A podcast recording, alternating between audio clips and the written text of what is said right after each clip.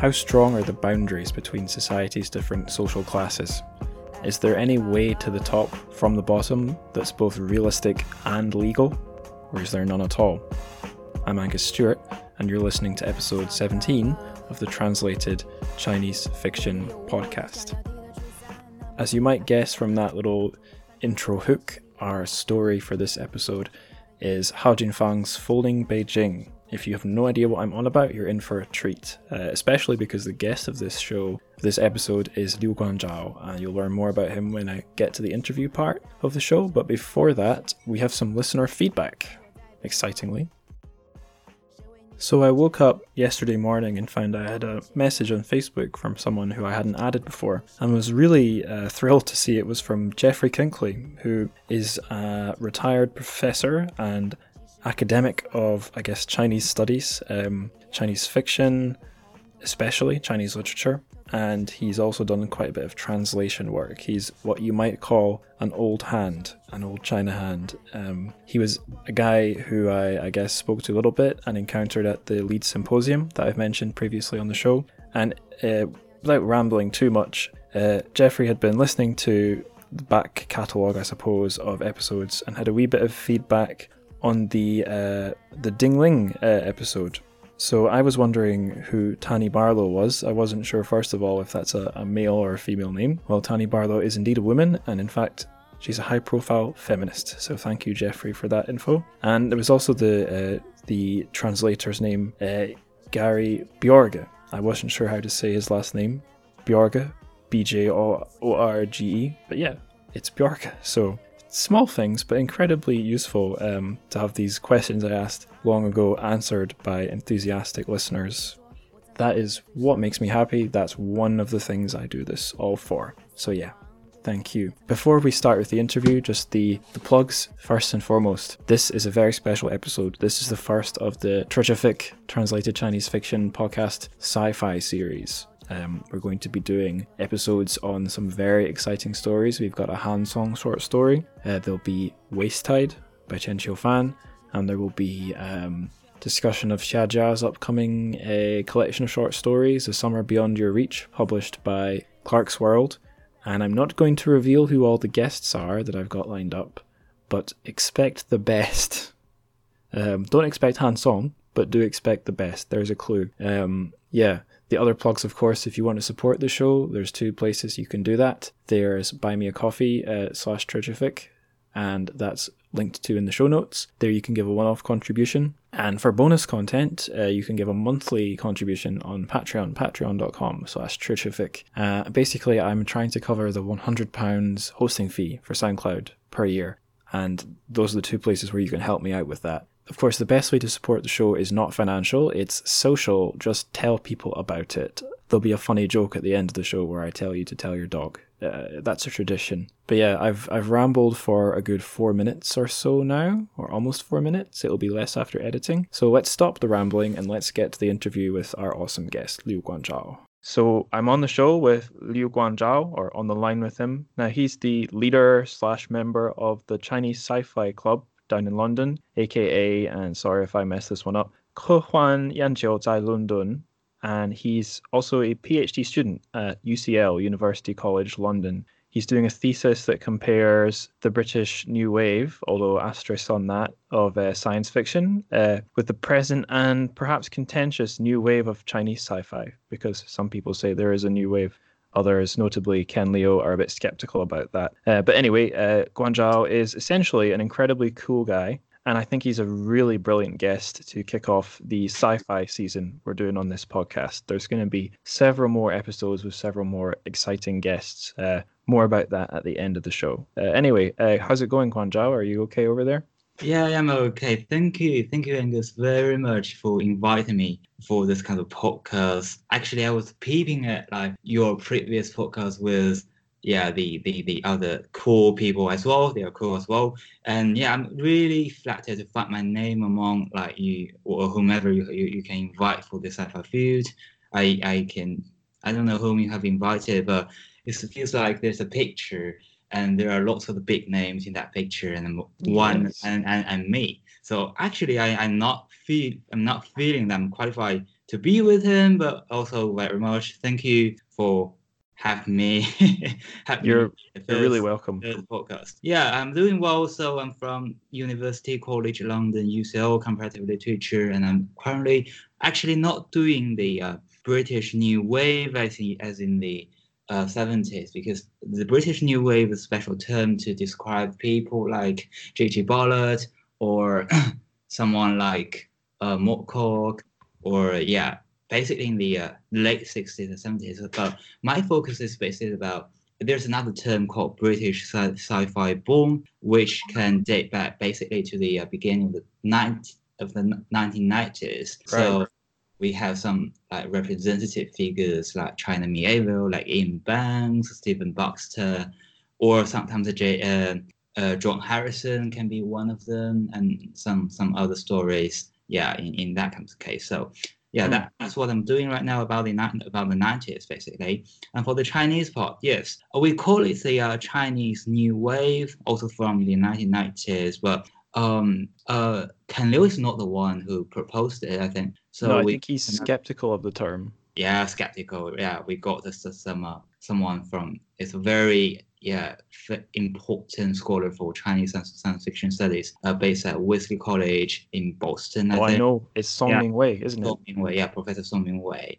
Yeah, he's quite influential right now, and we have a special uh, nickname for him as well. He he he was called the the, the Godfather of Chinese oh. Overseas. So yeah, that was that name was I think given by uh, Professor Wang Dewei at Harvard. So yeah. Right. So that make that makes three nicknames now, doesn't it? Because he's he's Godfather, um, Ken Liu is Buddha, and Neil Clarke of Clarkesworld is Angel. Is that right? Yeah, yeah, exactly. So we've got a holy trinity. you got Trinity. Yeah, people like Trinity in this case. Mm-hmm. Yeah. Right. So, how did we meet? Can you tell us a wee bit of that story? How do we meet? Yeah, I you and I. In, just at the, the Leeds Symposium back in the last month. October. Yeah. Yeah, I was invited by the, uh, and you as well, by I think Sarah and, and Frances from Leeds University. Mm-hmm. Uh, I forgot the I forgot the exact name of the center, but basically it's kind of the cent- Leeds Center for New Chinese Writing, I guess. That's, that's the one. Yep. That's the one. Great. So they are ha- they were having kind of a symposium, inviting also some very famous people like Xia Jia, like uh, Chen Qiufan for Chinese science fiction. Uh, they are the writers, and also for some translators like Nicky Harman, like uh, Michel Dieter, and also some yeah, even more exact names like uh, Professor Kenkley, Kenkley, right? Yep, he was um, there. Yeah, he was there. it was fantastic, and you and me as well. Mm-hmm. Yeah, that's the thing. So yeah, yeah I imagine you like the in the coffee bar.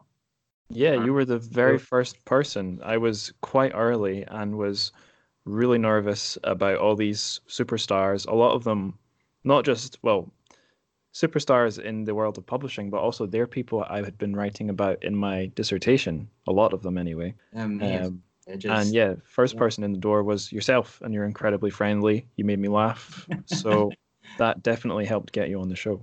No, no, no. You're the same. You're the first person I met also. Just, just like after um very early train from London Euston, which which was even delayed and to to Leeds it's a very early train and I got some coffee on the train and some coffee with you mm-hmm. but I still feel really tired on, the, on, on that symposium but yeah.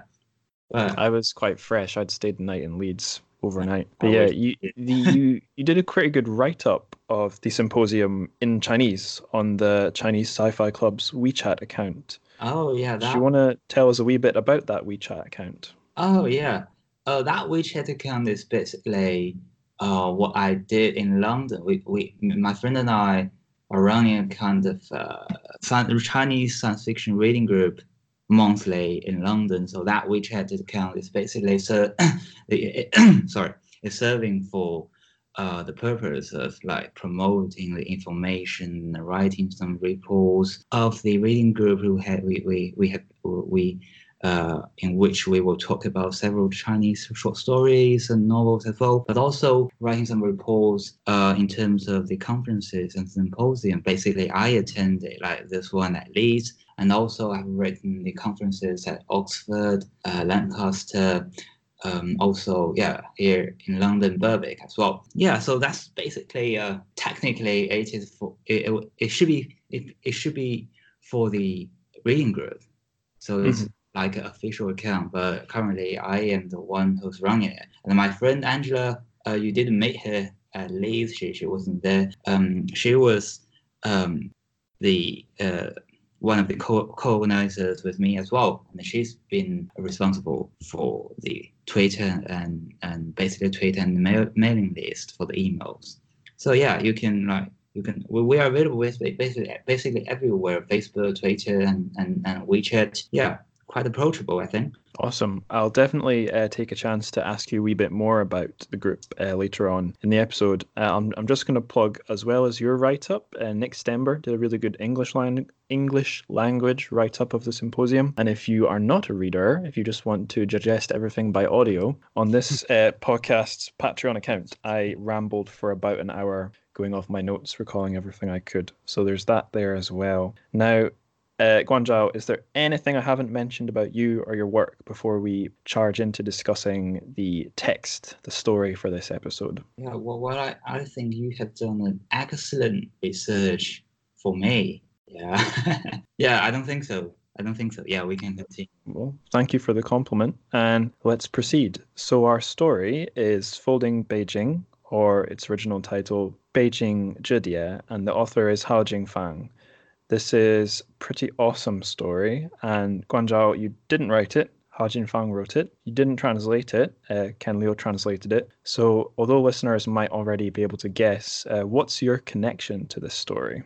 My connection to this story, yeah, as you said, I didn't write it and I didn't translate it. I wish I did, but I can't. So actually, this story, the name of the story, came to me a it's not very early because I just I, I the same with you actually. I got this name after it won the Hugo Award in back in the 16th. Um, but I didn't read it right after that. Mm. Uh, I read it like in this year when I when my friend Angela and I were trying to set up this kind of reading uh, group in London, and that was in April I can recall that that was in April, and we are we were discussing which text we are going to use for the debut, and uh, we just came came came came out with a kind of idea that um, the debut novel shouldn't be too science fictional, and it has to uh, it has to get some spe- uh, special ideas on how how can we um, in expand because we have to set the tone for the for our reading group. It, mm-hmm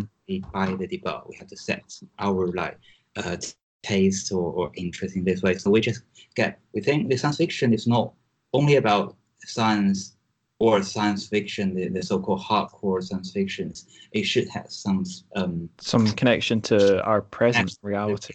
Connections to what we have here and now in our presence. So we just get mm. this kind of a um, folding Beijing, which is perfectly match our theme and our thoughts in, in that case. So we just get uh, this one for a debug. I read it and I we discuss it and I write a kind of a report, reading group report on the WeChat platform. Yeah, so Did, that's basically the connections to me with the story. Right. Did anything really interesting come out of that discussion you had in the group?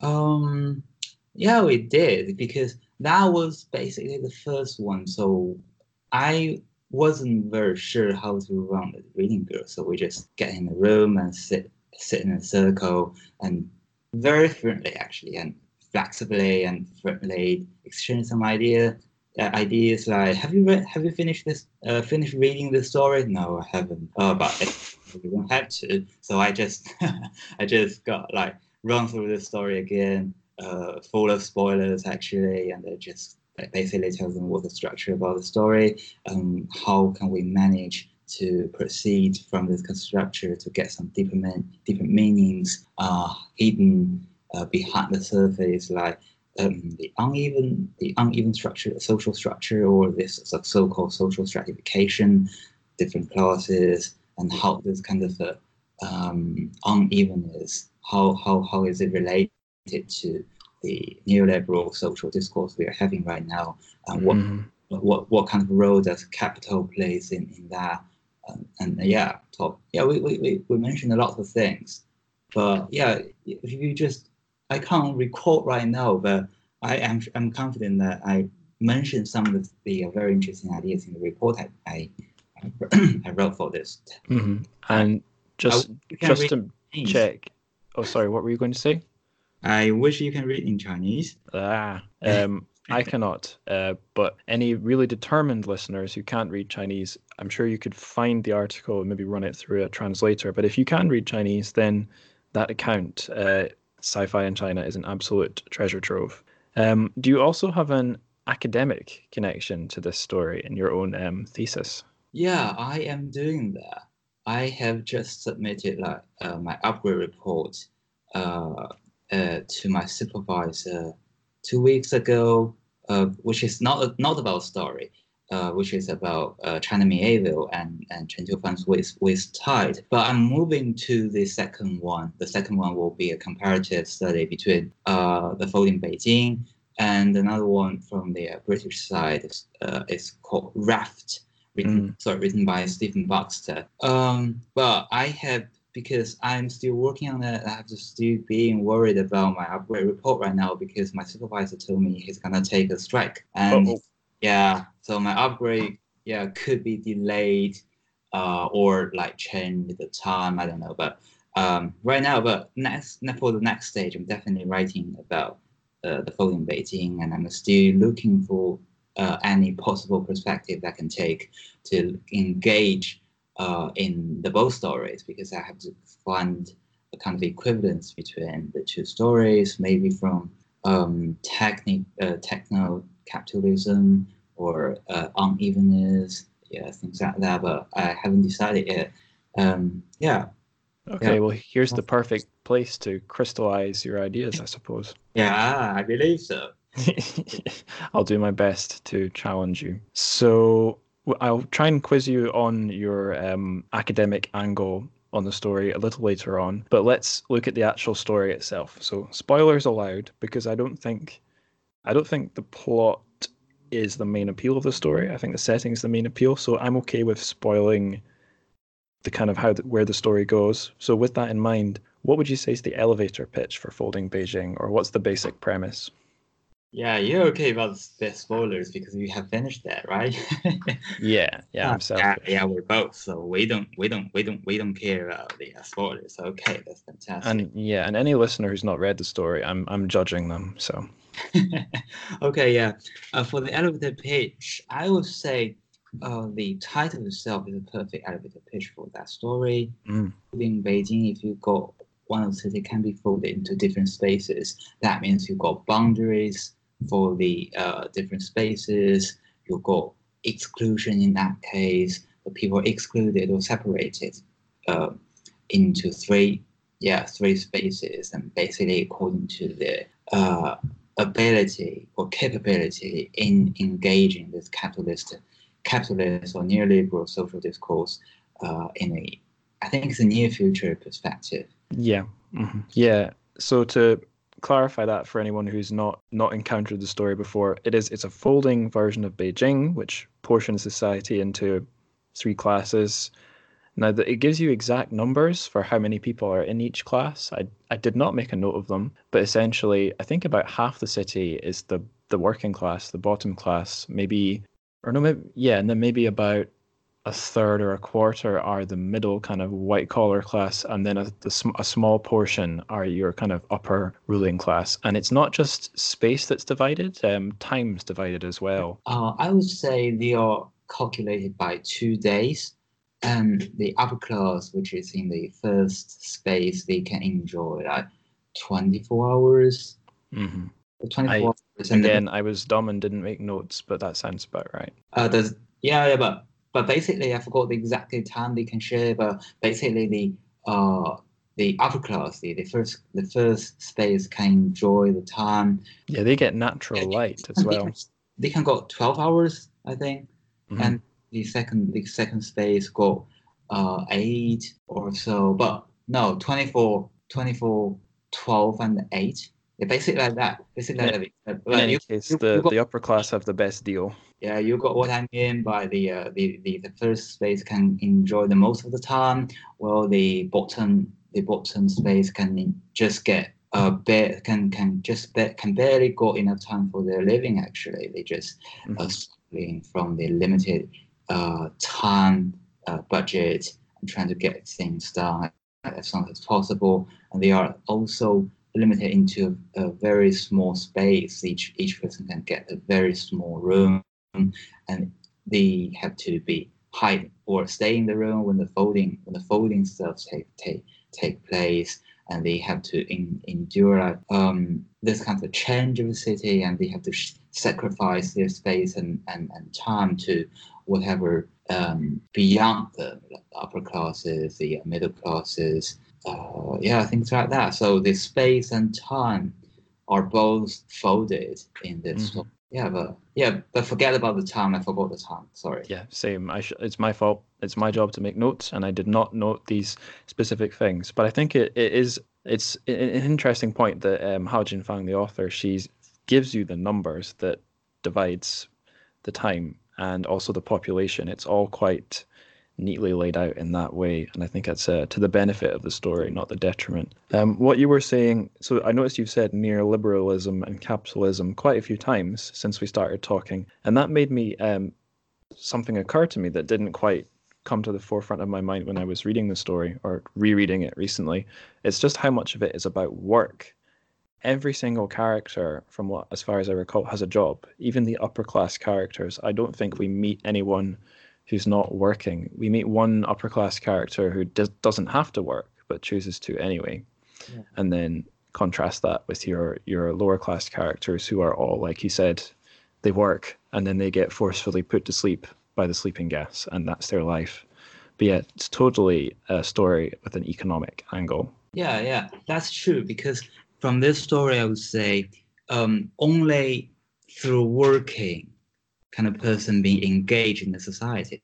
Because you have to you have to work you get into this kind of economic activity in the society and you can get some meanings in that society. That's your subjectivity. You have to keep working and keep like con- keep being connected to this kind of capitalist uh, or uh, the privatized market and then the society. Otherwise, you will be marginalized in, in, in from mm-hmm. every perspective. You are marginalized from the society. You you can't contribute to this kind of society because you are not working.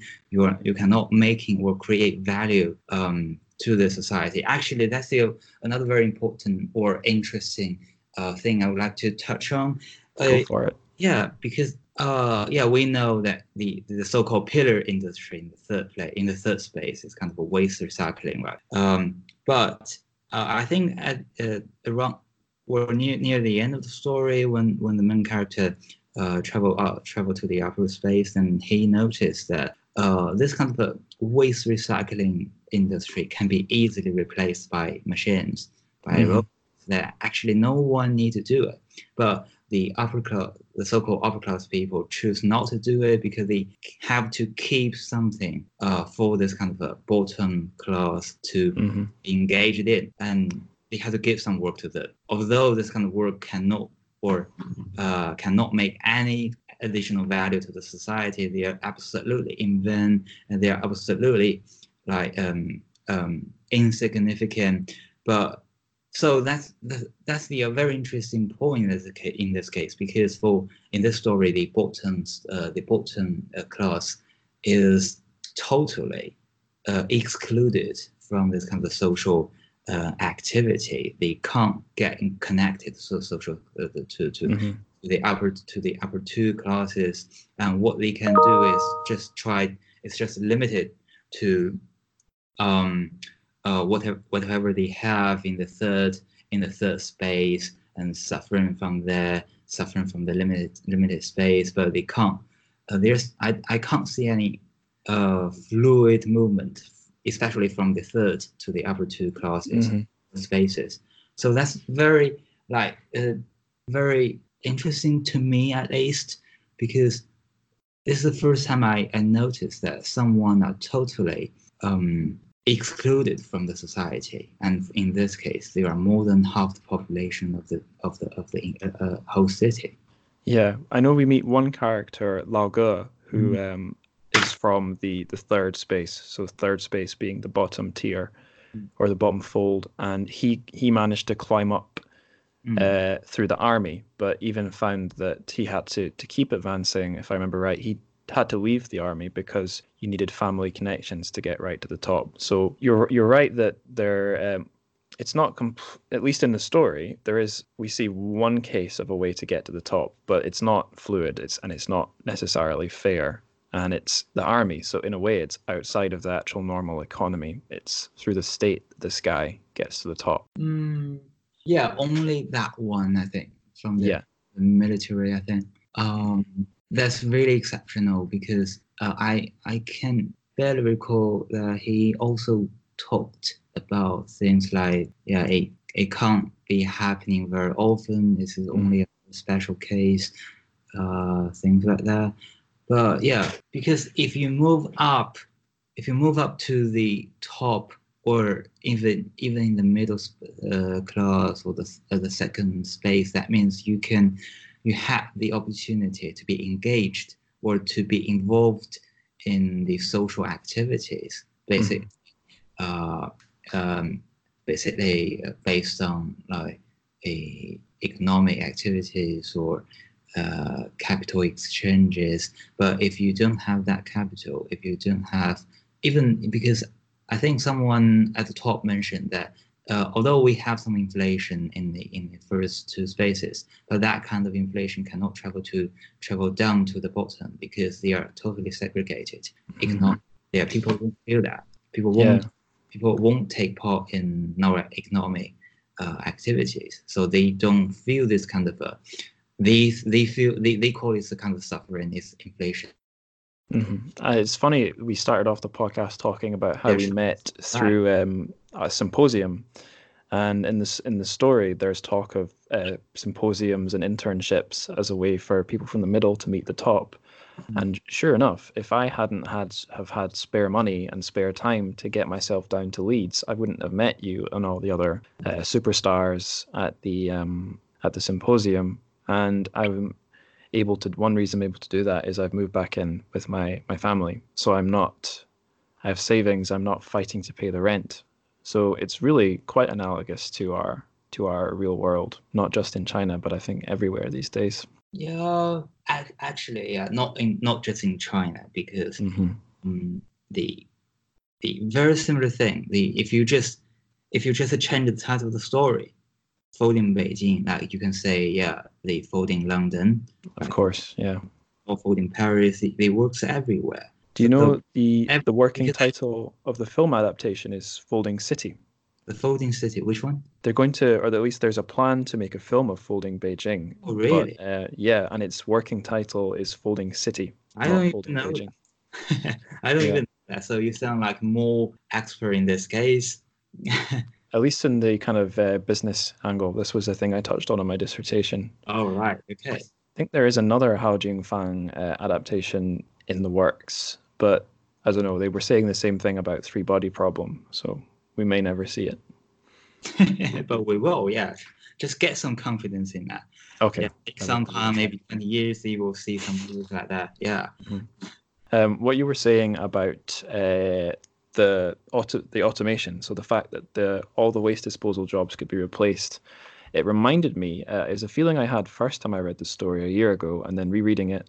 It's the best um, engagement with like automate the problem of automation. So what what massive numbers of people do when um, uh, automatic processes replace their jobs. I think I've read some decent, you know, news articles about it, but nothing that really captured my imagination. And I know some politicians in various parts of the world um, have thoughts about this stuff too. Um, but this is the probably the only engagement with automation and its economic questions that I've read. Maybe that's because I'm not reading the right stuff or the right sci-fi. But um, from that angle, I think that's one of the st- story's strongest points are the um, quite considered thoughts about the future of you know mechanized modern economies? Yeah, I think so. The automation, the the the mechan, the, the machines, and the robots in the story, and also in other science fictions, is yeah, it's a very important theme right now for science fiction studies as well.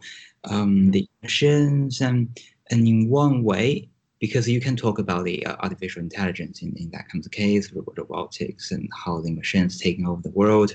But in another, in another from the, another perspective, you can also talk about this kind of machinery, this kind of machine economy, and its relation to to to how we deal with the um, the, the the labor force, the labor force we have we have right now. Because if you just get um, so many like robots like in the industry, like they can do whatever you need to do.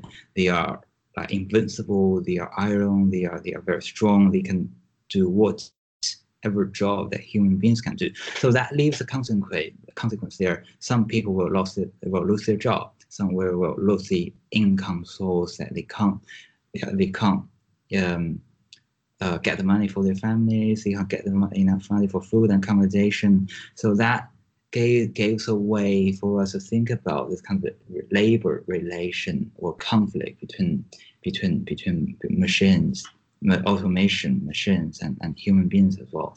But in this story, I would say um, what's happened because this choice, whether you choose machine or, or labor force, human labor force, is a very important importantly based on a calculation of cost and how much you can earn. If you can, if you you notice um, um, one of the ways, like you just uh, introduce automation to your plant, to, to, to, to, to your company, and it will generate uh, far more profit than it can get from the labor labor labor forces. Mm-hmm. So you will choose the automation as well. But definitely, you will choose if you are the boss of the company. But if if in the other case, you will choose the uh, humans. Yeah. So uh, in that way, especially in many of the science fiction stories, there's kind of a very um, obvious conflict in this kind of a, how to choose, how to how to make a choice, how to choose from these two options.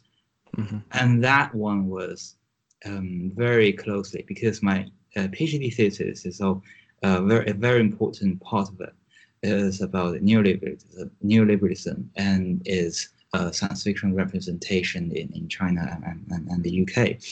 Uh, so in that case, um, how do you make a choice is very deeply rooted in this kind of neoliberal discourse. And mm. you can get enough money from one of the ways you will choose that, but other ways, uh, it seems like um, the capital is one of the most um, uh, uh, thing or, or element you will you will rely your decision on. Mm-hmm. Yeah. Uh, I'm just googling. There's a there's a journalist in the UK, and I've forgotten his name, and it's really bothering me. I might have to edit this. There's a writer. He writes a lot about um, these issues from a kind of critical of neoliberal um, angle. Is he called Matt something? Called Matt? Uh oh dear. I'm gonna have to look this up later. Oh, um, oh, Editor's note it's Paul Mason. Paul Mason. I'll put his stuff in the show notes. Yes. So rolling on, um, I've got in my notes here uh, a little fact that three years ago in 2016, Folding Beijing won the Hugo Award for Best Novelette. Uh, the Hugos being, as far as I'm aware, the premier international sci-fi book awards. Um, notably, Three Body Problem won a, I think, the top Hugo Prize a few years before this. So, um, do you think Folding Beijing is a deserving winner? I guess we probably think it is, but also, how do you think Folding Beijing got that got that prize? Well, I think Folding Beijing got that prize is not. Um, it is, yeah, it is deserving. It is a, it is a very good novelette, especially welcomed by from from the English readers actually, and also thanks to like, I think the Liu's translation, right? Mm. Translation was really helpful in this case. But that's the interesting stuff in China because this story is not that successful in China. Right. Yeah. I read some comments for that story. Some some some some some people are uh, are criticizing basically the quality of writing. They think the quality the writing itself is not that it's not that good enough. But you know what? You know what? In the translation, this kind of stuff will be lost. Uh, Mm.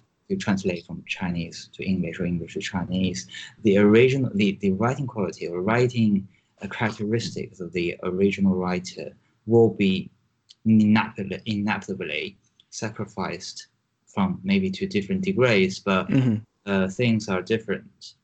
Especially, And uh, yeah, yeah. That, that, that would be based on uh, the translator himself, Ken Liu himself in this case.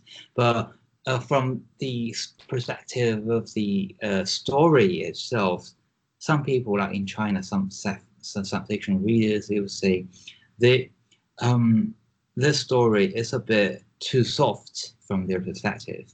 mm, Kind of hard, the so-called hard science fiction is very welcome. Um, yeah, it's always welcome because we got uh, in China we have three big names in the uh, hardcore. oh uh, yes, and you got that. So Wang not- Jinkang, Han Song, and Liu Cixin. Is that Oh, right? No, no, no. That's the uh, Chinese writers. I mean, the the Amer- American. Oh right. I mean, and the Western three Western big names. Uh, basically, it was um, uh, Isaac Asimov, uh, Mhm. Arthur C. Clarke, and also Heinlein. Yeah, they, they are the three that that recommended uh, that that were recommended all the time. So Right. Uh, that's another interesting issue that Chinese the taste of the Chinese science fiction readers are basically uh, influenced by the American traditions. Although we have Arthur C. Clarke in, in, in among the big three names, but Arthur C. Clarke, uh, from the academic perspective, is also very inclined or very close to, to, to his American counterparts, to, to the American sci-fi tradition. So, because of the introduction and translation, the translation of Western science fiction stories into China, uh, because of the kind of- this kind of translation proce- procedure, because of uh, this uh, influence of the British science fiction is not that famous in China right now.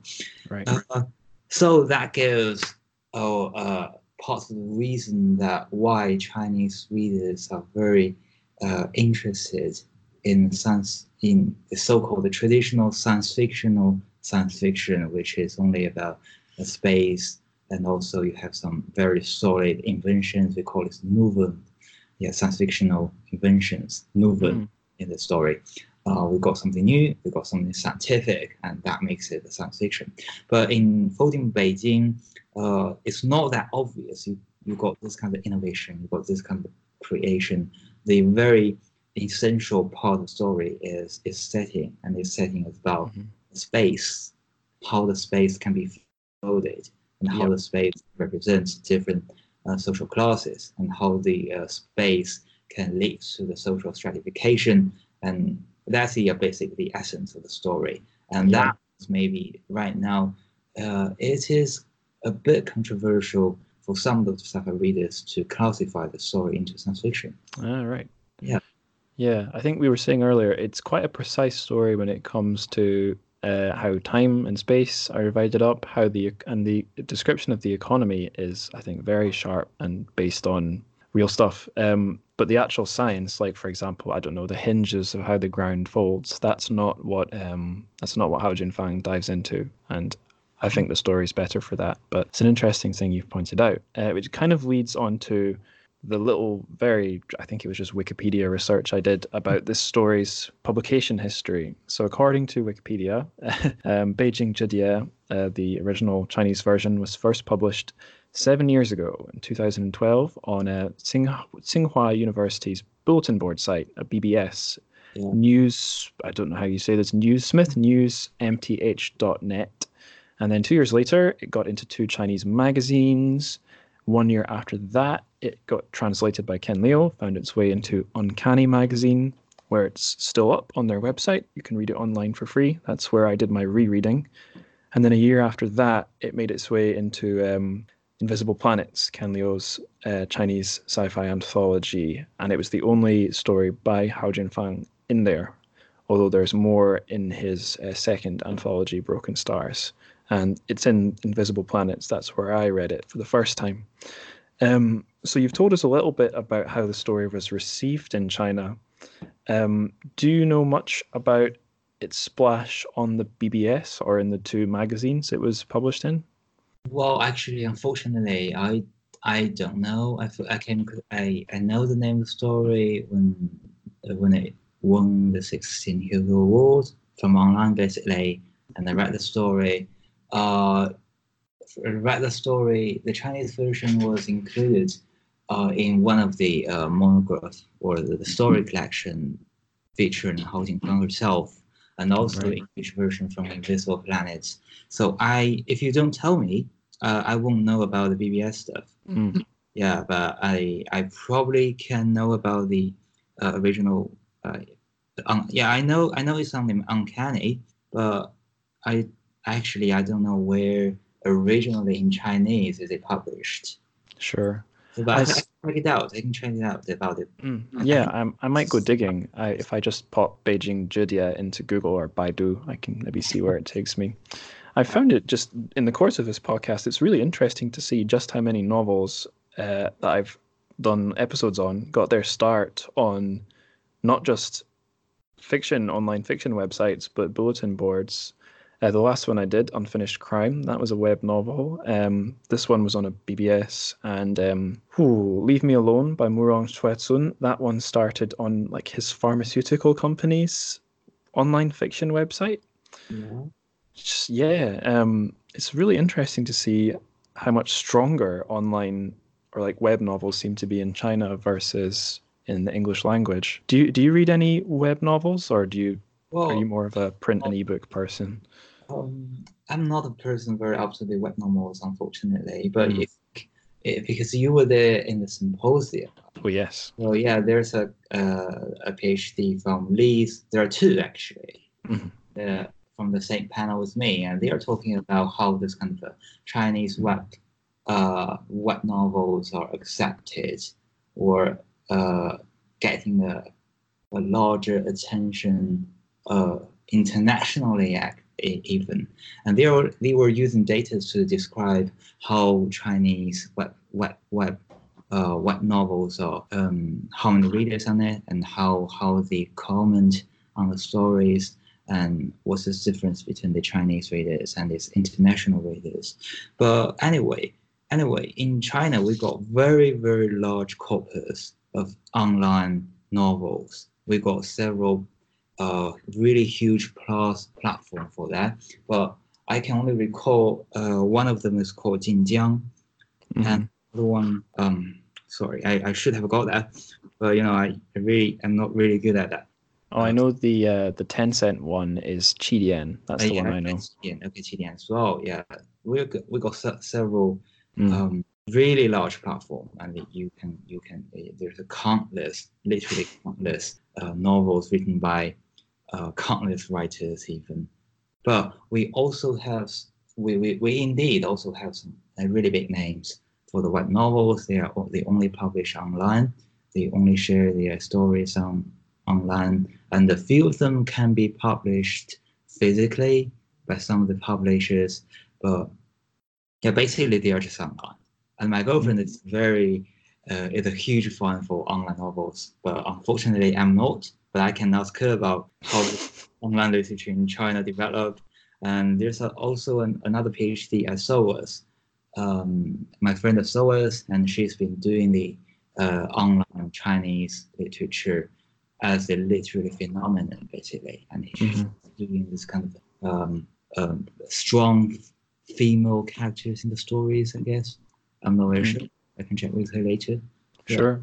Yeah, I do think it's interesting that so there on sites like Qidian, there's an awful lot of, I guess, what you would say, the kind of stories you'd only find online, like very genre-ish, very made for those readers and that market. But then we also have stories here like Beijing Zhedie, which is, I don't know what I would kind of call it, like amazing literary speculative fiction, also which had its birth on a bulletin board. Also So yeah, another. Do you know Three Body Pro- uh, Problem series? of course. Three Yeah. Xin, and there are fourth one by a different author, which is originally. Oh um, yeah, uh, Bao Shu, English of- name is the, Regem- the, the, the, the Re- Redemption of Time, also published by uh, Tor and Head of Zeus. Yeah, And the same kind of uh, book cover design as uh, Three Body. yeah. So they are kind of, uh, how, how, how do you call it? The four books in series, the trilogy after the Oh, uh, quad, quad or quin? I think quin is quin is five, so that would be a quadrilogy. Although I think they usually go for series or cycle because it doesn't sound as dorky as quadrilogy. fancy term. Mm, yeah, um, and you, you could keep on going. You had six, that would be a sextilogy. Seven would be a sept, but then it gets ridiculous. So you just say series. Okay. But in theory, you could use those words. Um, yeah, so I think we've talked enough about web novels. But um, what is my next question? Let me see. Oh, yes. Um, so this is about the real Beijing. Um, I've only been to real Beijing twice, both quite briefly. Um, although, of course, I did live in Shanghai two and a half years, so I've got a little bit of an experience of a mega city, and definitely you you can really feel the social divides, um, huge gaps between not just people of low and high income, but like the buildings and the communities. It's like side by side worlds. So the question I'd have for you, I guess there's two. Uh, have you spent a lot of time in the real non-folding Beijing, or do you have much experience in even a city like London, never mind Chinese cities, that Yeah. rings true with this story by Hao Jingfang? Right. I have been in Beijing several times, but none of them is was longer than three days, I guess. All right. There to visit, to, to, to, to go to the airport and to go to, uh, to visit some of my friends before going to the airport. And I went to apply apply for my visas everywhere. But basically, that's uh, why I find myself in Beijing. But I have spent I have spent some time in Shanghai with my girlfriend. I spent like uh, one more, more than one year, I think. But Okay. not enough. I got I I also live in London for quite a long time. Um, but basically, I think this story is yeah, as I said before, it's not only about Beijing. It's about basically every megacity. It's not only not not even to be a megacity. Every place in the world actually, because I read a kind of a interview uh, of Hao Jingfang on why she was writing such a kind of story. I forgot where I get that idea, but somewhere, yes. And she's she she she said that um, before before she wrote the story, she was like working in Beijing, and she yeah she got very regular life every day, and every morning she just went into the skyscraper skyscraper uh, very tall building skyscraper uh, to find her office, and before that she will say hello to the to the reception, and also she will send uh, she say like something to get the uh, the food delivery for lunch, and she, she will say thank you, thank you. But she she she soon found out that um, these people are actually from different spaces. They are connected by saying this kind of uh, brief greetings and saying uh, thank you, saying saying hello every day, and they are connected, but they are not the same because that is the only way. The hello is the only word probably you will say to the reception even throughout this year. Yeah, is this you mean that's the only standard Mandarin this worker knows? Um, actually, yeah, that, that happens everywhere. Yeah, that Hmm. happens everywhere. These this kind of because her idea is basically is that although we live in the same city, but we are not living the same. Ah, okay. I, I see. Space in an abstract sense. Yeah, that's her point. Right. Although very we, true. yeah, yeah, yeah, you you and your reception meet every day. You can shake hands. You can you can do that whatever you like. But basically, you are from different space, and you like uh, some place. The place of some people does not belong to other groups. So that's what she got this. Uh, what why she got the uh, idea. So she just came to. Uh, what if Beijing can be folded into spaces? And put this kind of invisible because in our life, in our real life, this kind of boundary is invisible, but make this kind of invisible boundary visible in the story and tangible uh, from the experience of the main, of the main characters in the story, and to, to visualize this kind of the stratification or segregation, actually, the segregation of different social groups and Yeah. how they inter, in, in, inter, interact with each other and how they are separated from each other and how they as a as a city as a, as an entity all these kind of groups can make up the city from mm-hmm. different perspectives I, even where I'm sitting right now in, in the suburbs, you, you can feel it because the little little road my mum lives on, it's totally middle class suburbia. Everyone has a garden. This house used to be one floor bungalow, but we built into the attic. It's now a little two floor house. Um, but just maybe a few hundred meters away, there's a little part of the suburb that used to be the richest uh, mile in the world back when we were an industrial city. There's all these great big, like almost mansions, some very big houses that factory owners used to own, and now it's not factory owners living there, but it is very well off people. But if you go in the other direction, the other side of the traffic lights, the other side of the park, so it really is physically separated by quite a couple large boundaries, uh, grass and busy roads and traffic, complicated traffic lights.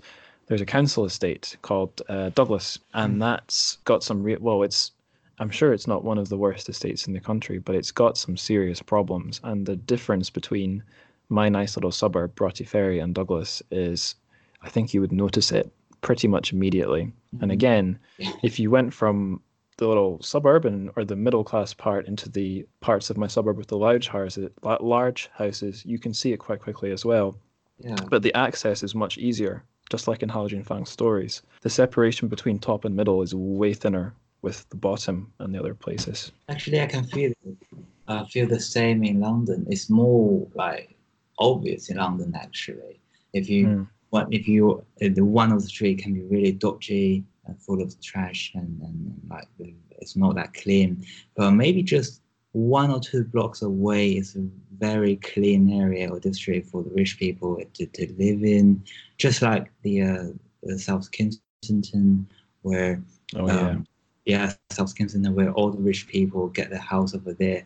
But it also has, um, I, I think you know about the um, the fire of two years ago. Uh, vaguely. Yeah, there was a, a resident tower on South Kensington provided. Oh, Gren- Grenfell. Uh, Grenfell, yeah. That yes, one. of course, I know Grenfell. Yeah. Uh, that morning, I was literally wake up, woke up by the helicopters. Actually, yeah, that morning I was there as, uh, as well. But you, but they they are in the same area. They are not far from each other, mm-hmm. but you feel this kind of um, segregated boundary from the uh, people from different classes.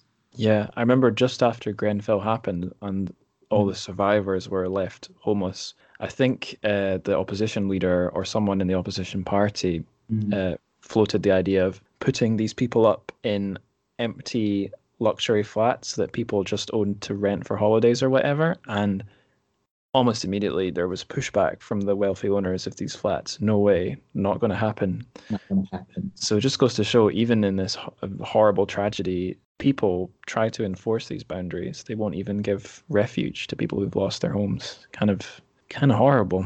Uh, because I noticed the concept of boundaries getting famous or welcome this, this year, especially because I at least I got three uh, journals or, or conferences or symposiums. They mentioned the theme of the this year will be crossing boundary. They're trying mm. to, some of the just a boundary, some are like crossing boundary, like the reading group based at Birkbeck. The Birkbeck, they, we got to London science fiction research community, and the reading group for this year, for this academic year, until the next August will be boundary, I guess. Because mm-hmm. boundaries visible, invisible, tangible, intangible, but we have to try to break them, or it can be broken. I don't know. Yeah. Mm. I guess a thing that Hao Jingfang's story doesn't touch on, but that plays into all this is gentrification when these people live side by side. Um, just a wee recommendation for listeners. There was a really good film just this year or last year from America called Blindspotting, set in uh, Oakland. I think is that in California, uh, and it's it follows two. Sorry. Is it recommended to me as well? Oh sure, yeah. Um, if you're interested in this idea of space, sure. Yeah so it follows two underclass characters. One's a white guy one's a black guy and they have this love-hate relationship with all the various hipsters they have to deal with that live in the neighborhood. And it's it, it's like dealt with in the film as a kind of a central focus if not the main theme definitely theme number two. It's a really good and also very different examination of you know modern inequality and people folded on top of each other in a way. Um, which leads into my next kind of topic or question. Um, so if you if you go on Uncanny Magazine and you click on the little bio they've put for Hao Jingfang, um, there's another piece by her up there. It's an article, a non-fiction, and it's got a really nice long title, which I'm sure would sound uh, pretty good in Chinese because it's a translation. It's another translation by Ken Liu. So the English title is "I Want to Write a History of Inequality." And you can maybe guess from that name, it's a bit of a reflection on the theme of folding Beijing. Uh, in that article, Hao Jingfang talks a lot about her job. Uh, she works at the China Development Research Foundation, so she's really not just a writer.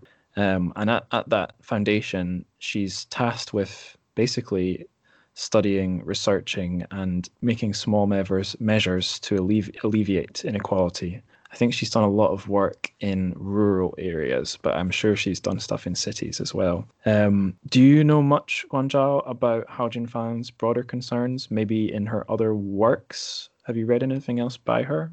Um, well, I just read like the interview I just hmm. mentioned mm. about how she has developed this kind of idea of writing uh, folding Beijing. But basically, I think she's very frank in that essay you mentioned about yeah. you want to write a history of inequality because if she just say inequality straightforwardly, it means there are some inequalities in China right now and also in every city that can fit in folding the structure of folding Beijing as well.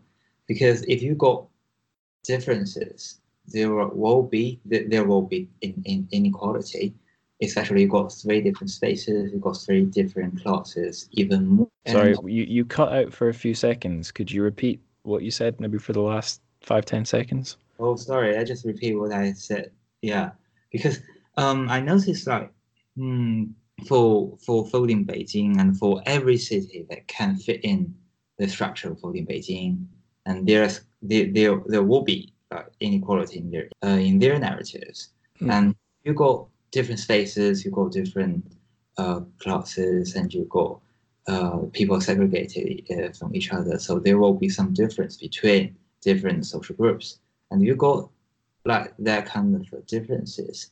The in- inequality will be in like inevitable in, in, in that sense because um, yeah, that would that that came to me another story from Liu Cixin as well, and there's a story uh, uh, from Liu Cixin called um, like because um, unfortunately that one doesn't got the English translation yet. Oh right. Uh, the Chinese name uh, because you you know about the taking care of God, right? Yep.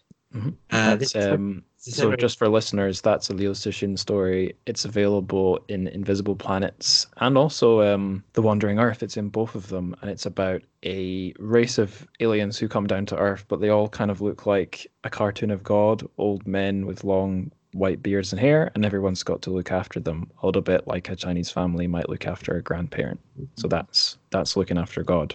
Yeah, but that one was what I want to say is not looking look, looking after God. Mm yeah, it's basically the similar titles called the looking uh after look after looking after humanity actually. Yeah looking after okay. humanity. but the story is totally different. The story for the looking after uh, humanity is about you go um, um, far from far, uh, if you date back to the ancient world the humanity was divided into four parts. And uh, so right now the Earth is one of the four parts, and one day there's a kind of a uh, the other we call it the brother civilization came to Earth and saying this and telling us a story of their words, and it, it was like uh, there's a very rich person who got the entire who can buy the entire planet, everything on it, the water, the air, the all the resources was belong to uh, that one single person. And, and he did this perfectly legal because they are very hardworking. They know how to make business and they can earn lots of money. And they just bought everything on the planet and just get and and just uh, and he just sent other other people on the planet away to the uh, to the universe and try to yeah whatever you want to go, but not staying here and things like that. So it's basically the same thing because you got uh, the a kind of a similar hierarchy uh, as in in Beijing as well. If you Mm. the kind of the social resources, you can get the capital and money to get what you want. You don't have to take care of the other people. hmm Yeah, I- so I- about the in, inequality you, you we, we have just uh, talked about. Um, the inequality is basically everywhere. If you got capital, there will be in inequality in, in it. And also, if you talk about the um, the modernity we're having right now, the in, inequality is one of the ancient, essential uh, component of modernity. So if we are living in the modernity, we will have the inequality with us. So that is kind of in the in in in, in inevitable in from perspective. Um, for our Chinese-speaking listeners, uh, what's the Chinese name of that Liu Cixin story? 赡养人类. Shan, can can you teach that to okay. me? Yeah, means 赡养. Uh, and 人类 is humanity. Okay. For human beings and mankind, whatever, just 赡养人类.赡养人类, taking care of humanity. Thank you very much. Yeah, what you were saying about Hao Jingfang and Liu Dalio being kind of aligned, it seems right that they're both a little bit pessimistic or um, fatalistic in their views. Like eh, just about any Liu Cixin story, he's kind of imagining a, a worst case scenario and everything's kind of a fight for survival. Yeah. And Hao Jingfang's not quite the same as that, but in that I want to write history of inequality, she you're right. She kind of says inequality is inevitable, and if you want to develop an economy, increase wealth, from at least from her point of view, the result one of the results of that will be increasing inequality. And she even framed it uh, in the context of Chinese history. She said a lot of the mistakes that happened at the hands of imperial dynasties was them trying to deal with the inequality and all the wealth that they'd helped to create by managing society. So I don't know. I I'm not an expert on such things. Uh, it's certainly her view is quite particular. I think you you might there might be plenty of people who'd want to disagree, but um, Yeah. Yeah, you make a good point that they're kind of both not optimists in that sense. yeah, I don't think I don't think Hao Fang, at least in this story, gets some optimistic ideas, and and it's not definitely not an happy ending. The story at the end of the story, yeah, because um, yeah, in the story, the, another another thing I found very really interesting is about the main character named Lao Dao, right? No, no, yeah. And and its and its step stepdaughter, right? Or is it adopted daughter, I think. Okay, adopted daughter. Okay. Um, yeah, because he wish. Let's just say his daughter can, shall we? Yeah, It's easier. Yeah. it's easier. Yeah, yeah. Because Lao Dao, Lao Dao really wish his daughter can get a very good education, and he really wish his daughter can be get, yeah, move up to one of the upper two classes actually. But there's kind of a model, there's kind of a target, because Lao Dao met a kind of a Chinese, a very young lady, right, in the in the top space.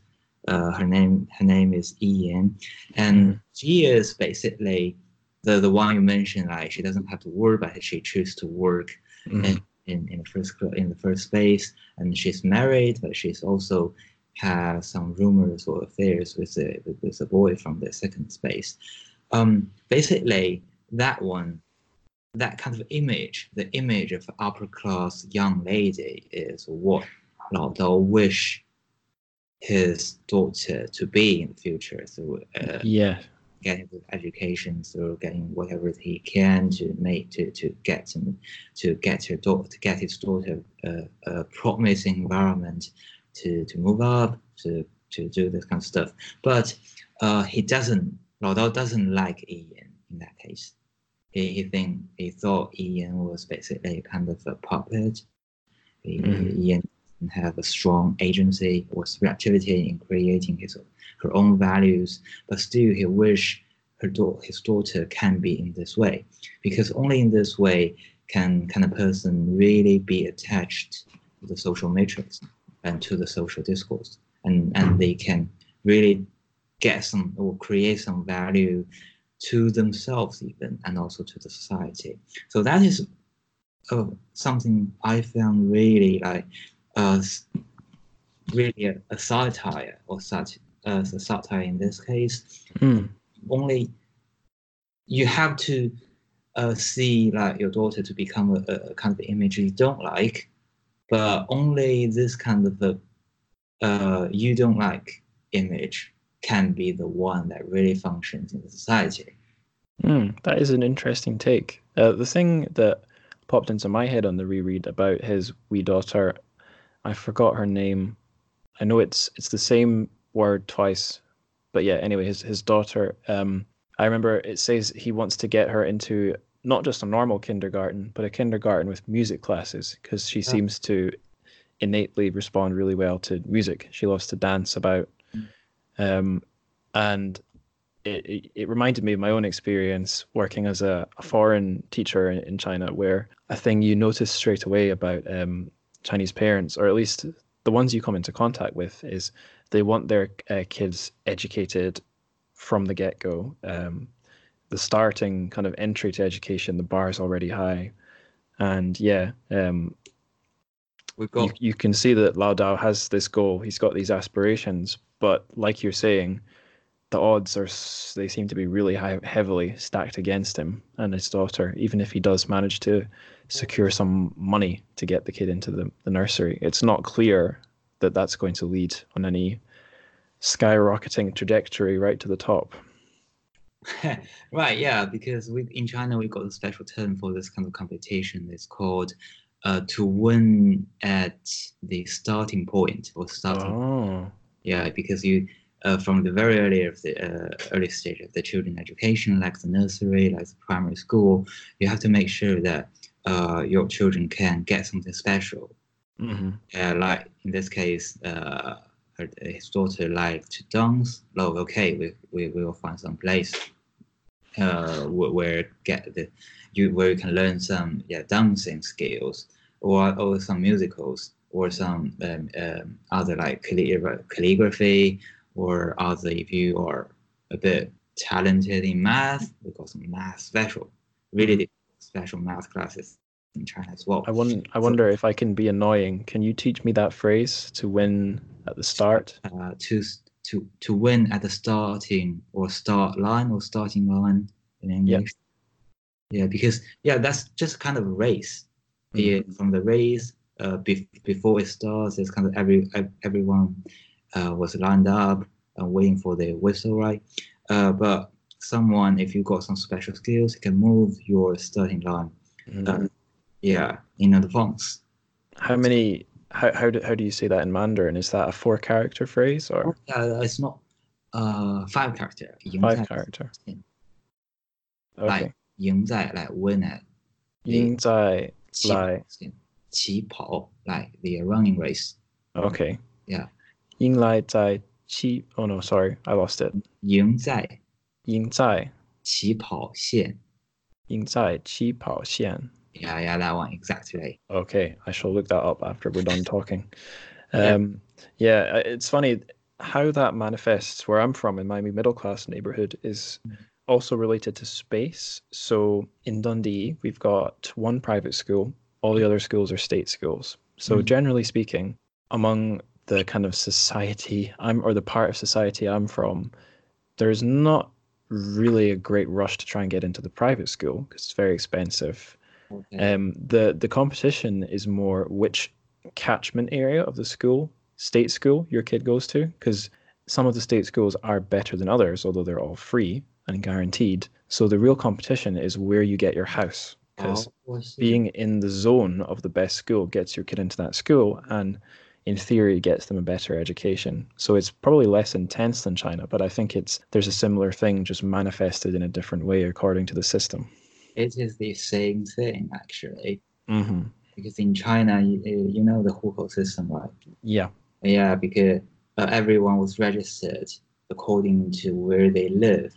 And that's the reason because also in china we got uh, right now we got very strict like school registration system is that it's really difficult if you i- i- to get into another school which is which which not belongs to the area you're living in so that's basically where you buy the house where you buy the apartment is it is the direct one of the direct reasons or uh, reasons um, or the, one of the direct influences on where your children can get their education.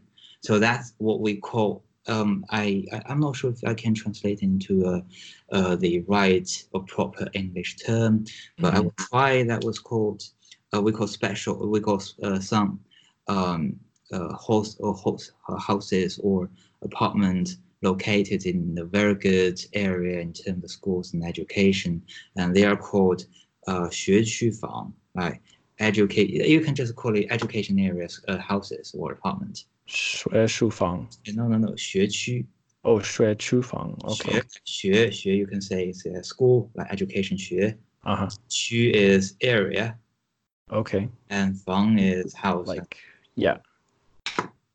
Oh, lots of good vocabulary in this episode. it's a Chinese class. yeah, thank you. Um, I have to pay you some money. Uh, Um, so here's a couple terms. Um, I want to get on to talking about the actual story, and food jumped out at me on my first reading and the second. So I noticed in third space the the dish that I would really want to eat uh, that that's described more than once is I think Ken Liu's translation calls it hot and sour soup. I would imagine that's probably suan la fen, um, sour spicy noodle soup. Um, but in the up in the middle zone, I think we only get one description of food, and it's uh, it's maybe the most sci-fi. Th- well, aside from the folding city, it's maybe the most sci-fi thing. It's a machine that just makes some decent-looking food for you. Although it, I don't think it's specified what the food is.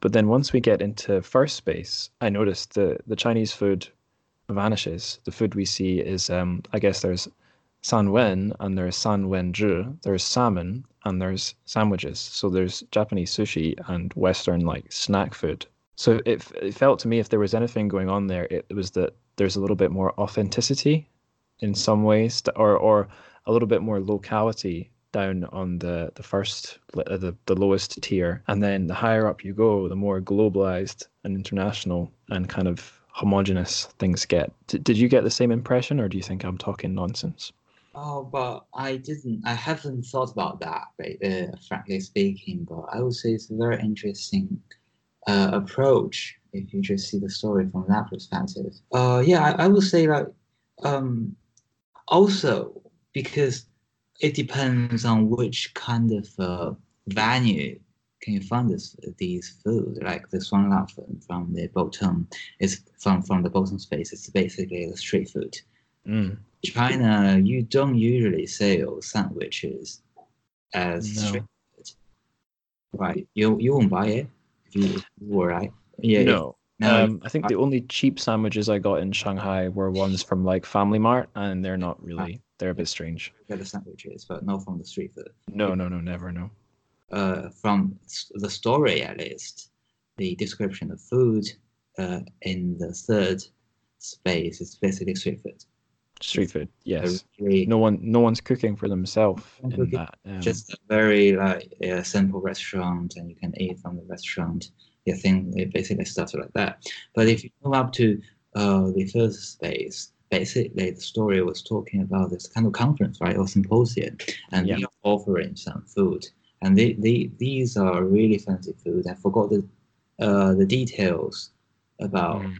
Kind of which kind of foods have been served in that symposium but i would say um, uh, sandwiches and also other like some kind of a westernized food in the first Yeah. place. It's kind of a um, label for this kind of a globalization, and you get some connections to the rest of the world. and You get something different, but if you lack that kind of a connection, you will only have what you have already, which is suan lao and all the Chinese street food. Um, in this case, Yeah, I think that's pretty fair. Um, I think we we touched on it briefly the the inflation. This is something I think I missed in the first reading, and it jumped out in the second. So you you notice straight away that things, the the amount of UN people are paying for things is higher than they'd be paying now. I guess because we're in the future and inflation is real. But then we learn uh, that inflation. By the way the economic system works, inflation has kind of been frozen in the third space, and in the first two, it's accelerated.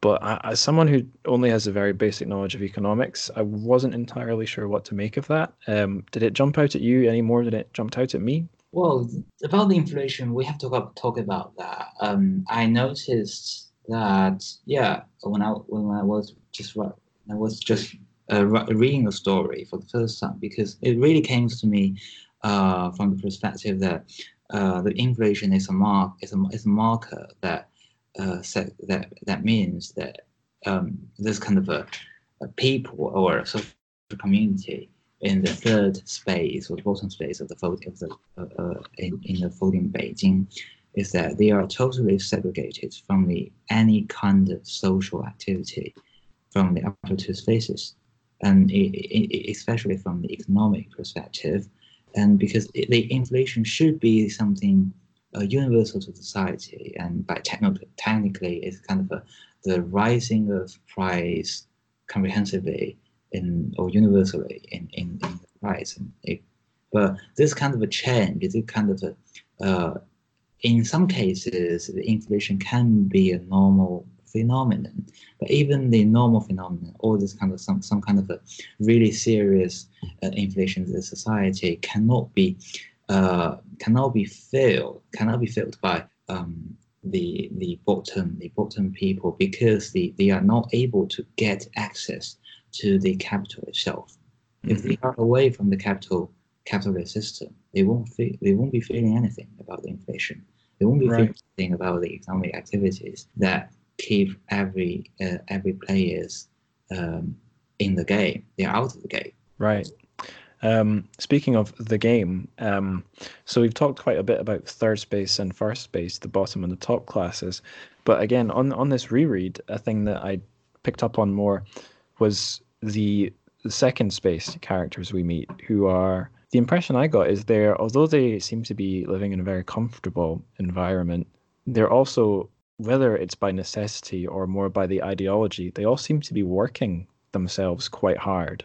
They don't seem incredibly comfortable in that sense. And I think every middle second space character we meet, with the exception of one guy who's I think he's sitting on his floor and playing video games. Everyone else is suited up for work and is work, work, work, work, work. Um, do you have many thoughts about that? Well, that is basically a very uh, realistic reflection of what China is right now, especially in the big cities. Mm. And yeah, because especially for middle class and young people, and uh, I, I think I thought it's uh, a few months ago there's a debate, social debate on whether the young people should be working. We call it 996. It's called from 9 a.m. to 9 p.m. Oh, this is Ma Yun said something about this, right? Yeah, yeah, yeah, yeah. It's nine and six, or in some cases, it's even worse. You have to like, it's called the zero zero seven. You get that? yeah, but um, some, especially the bosses from the from from the big companies, they will encourage their the, especially the young people saying that if you, are young, you should be hardworking and you should uh, get the value for the company and you should get the dreams and some kind of dream that you you will be respected for your contribution for the society right now, but that will see in the future. But in that, you have to keep working to get your to sacrifice yourself to this kind to burn yourself metaphorically, of course, um, uh, to to make the society a better place, or even to make the company a more successful one. And that means that you have to make money for me. And you make, money, make money for me and you have to sacrifice. And but the more very important, very interestingly, some people do buy this stuff and they really believe in that way. Mm. Believe that as a young person, uh, we got extra like energy, that we got time, and we should be spending this time in creating values. But so that that is basically what was um, reflected in the stories that people keep working and people keep like refreshing their CVs basically. I'm yep. doing this. I'm doing this because I want to write a few a few sentences on the CV to make it better to make it feel better. Oh, it's too real. oh man. That's, yeah, that's one. That's why part of the reason why I got the Leeds symposium. Yeah, yeah. Yep. Don't what. Yeah. I'm not. Yep. The symposium is on the CV, or if it's not on the CV, I try and shoehorn it into interviews or the covering letter. Oh yeah, yeah. So that's basically what we all are doing right now, and mm-hmm. that yeah, that from some perspective, it is kind of a digitalization of of human of, of humans' subjectivity because our value or mainly depends on the words and sentences we put on the paper, we put on the CV paper. Mm-hmm. Especially if you circulate the CV online and send a message, send an email to your to your supervisor, saying, I, I want to do I want to do this, I want to do, I want, I want to take this job, and your supervisor like, well, just read the sentence, read, read the sentences you wrote for CV and determine yeah whether you to give this job or not. So that's one of the way one of the ways that people are reduced that uh, people are reducing the uh, their subjectivity into the data, into the labels and symbols or words and sentences, and basically and eventually to the discourse itself. Mm-hmm. So we've got three points on that. So one is uh, I was looking over my CV recently, and I noticed in the address part. So mm. the address I'm at, I'm, I'm assuming no listener is going to come and attack me. Is Five Claypots Place, and I noticed that the L as well as the P in place was capitalized, and I was like, "Oh my god, I've sent this thing off with the extra incorrect capital. has that lost me chances?" Quite possibly, um, because it's it's publishing companies. So, like you said, one sentence, even one letter, could could ruin it. Um, the other thing about becoming a digital self or a digital CV self um, one of the symposium people recently found me online. It was uh, Jeff Kinkley, and he told me the first place that he found me. Um, I don't know how he went about it. It was LinkedIn. So I thought I was hoping the podcast would be easiest to find where I actually talk about it the most. Um, SoundCloud or Twitter or Instagram, places where I'm not completely a robot. But it was actually LinkedIn, the digital CV that he found me on. Um, there was a third thing. Oh yeah, uh, I think it was notable that the second space characters we met were all twenty somethings, mm. and I think maybe in the first half of their twenties as well, really quite young. Mm, yeah, possibly, possibly, yeah. Also because I, I can recall you talk you talking about the address and the CV. Actually, that was some techniques because it feels really different to put your address like the King, uh, South Kensington, South Kensington. I like your dog. Yeah, Oh, he's outside. Why is he going crazy? Yeah, and I if, think my little sister just got home, so he's going crazy. Okay, lovely. Yeah, because if you put your address uh, in South Kensington on the CV, it feels really different if you put somewhere like uh, New Cross, uh, somewhere around London suburb, not that. Right. Well, my problem is Dundee. I'm applying to London. London people don't know where Dundee is. yeah, that that's not your problem. Indeed. Problem. yeah, that's what I tell myself when I'm shaking my fists and crying. No, I don't. Yeah, some people are quite yeah yeah secretly speaking a bit arrogant. I can fit that, and they they don't take uh, they don't care about the people from the outside London, the pan London area, London yeah. Metropolitan, uh, metropolitan. I was um I was looking at a job ad for a I think it was an internship or something in London, and it, it it had like a bit where it's like type in the city you live in. So I put Dundee, and then it says choose an area in a drop down list with a set number of options, and all the options in the drop down were just places in London. No. So, okay. So you could put your own city, but then when you were saying which part of the city, only London options. So I don't know how that happened, but I guess it's emblematic of that attitude. Uh, some people call it the um, the fifth country in the UK: Scotland, England, Wales, Northern Ireland, London. Oh right. yeah. Country, yeah. Holding London. London. Yeah, you can write. You can write something about that.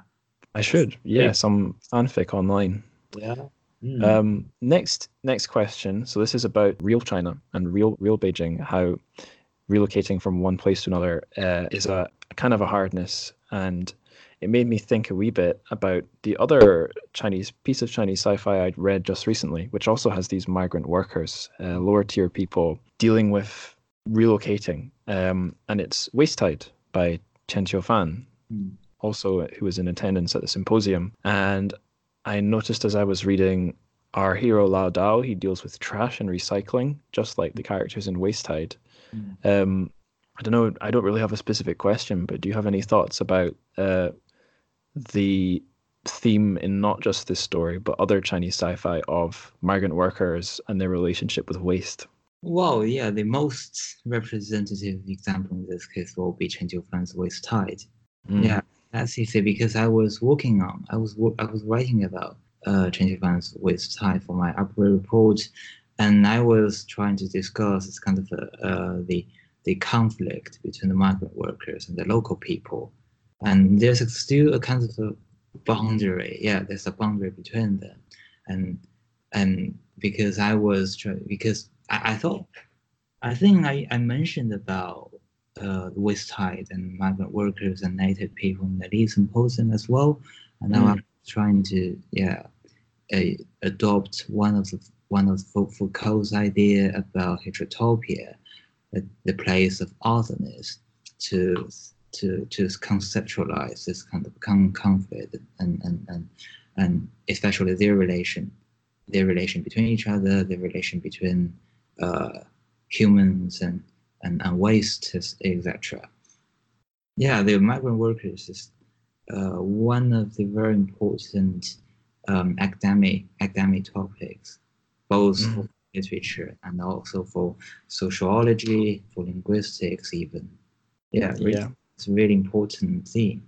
I'm I'm pretty sure that a lot of the listeners to the show know a little bit about what the term migrant worker means in the Chinese context. But if you don't, and you're interested in learning about the country uh, more broadly, just stick in Chinese migrant workers into into Google. It's um it is another it's, it's just a completely different concept from what a migrant worker is in the UK and I'm sure a lot of Europe um, and the Hukou system as well. H U K O K O U. If you don't know about Hukou's, it's well worth looking into. Um, we are we have been going a while, so um, I'm going to zap ahead ever so slightly to asking you a little bit more about uh, Kehuan Yanzhou Zai Lundun, the Chinese sci-fi in London group. A lovely reading group. yes. Um, so we've we've done the elevator pitch for Folding Beijing. Could you give us an elevator pitch for the group? Um, if you want to read Chinese science fiction in London, that is the place you go. How is that? That's perfect. Yeah. and um, if you wanted to find the group, um, what's the best place to get in touch, digitally or in person? um, in person, that's me. Yeah, in person, that would be me and my friend uh, Angela Chen, and she's she was the uh, she was a, a student from King's, and she's been really interested in climate change fictions, and she's running another uh, artistic platform, I think called Worm. It's called W O R M dot O R G, where Mhm. she, she she where she like she she, she she's the uh, a kind of a curator, a really experienced curator on the creating many kind of artistic projects where you can, which you can find on her uh, on her website. But for the uh, science fiction uh, reading group, the Chinese science fiction, London Chinese science fiction reading group, we are also available on Twitter, on Facebook. We got a mailing list, and also Mm. if you got WeChat, the most convenient stuff is to just contact me and, and to follow our our uh, um, WeChat official account, which is SF in London. If you search for the official account, because we have to search on the, on the official account uh, searching area, you can find it, but not not the not the area. You try to find some. Uh, Yeah. text. Yeah. Um, can I share your uh, WeChat ID with the listeners if that would be helpful for them? Yeah, I think so. Yeah, yeah, it's lovely. Right. So I'll pop it in the show notes. Yeah, my WeChat ID also uh, probably the ID for for the uh, platform. Okay, that will be in the show notes for you guys listening uh, if you want to add Guanzhao on there. Um, so you've told us how the group began. Um, have you done any really amazing things, and do you have any really amazing things lined up in the future?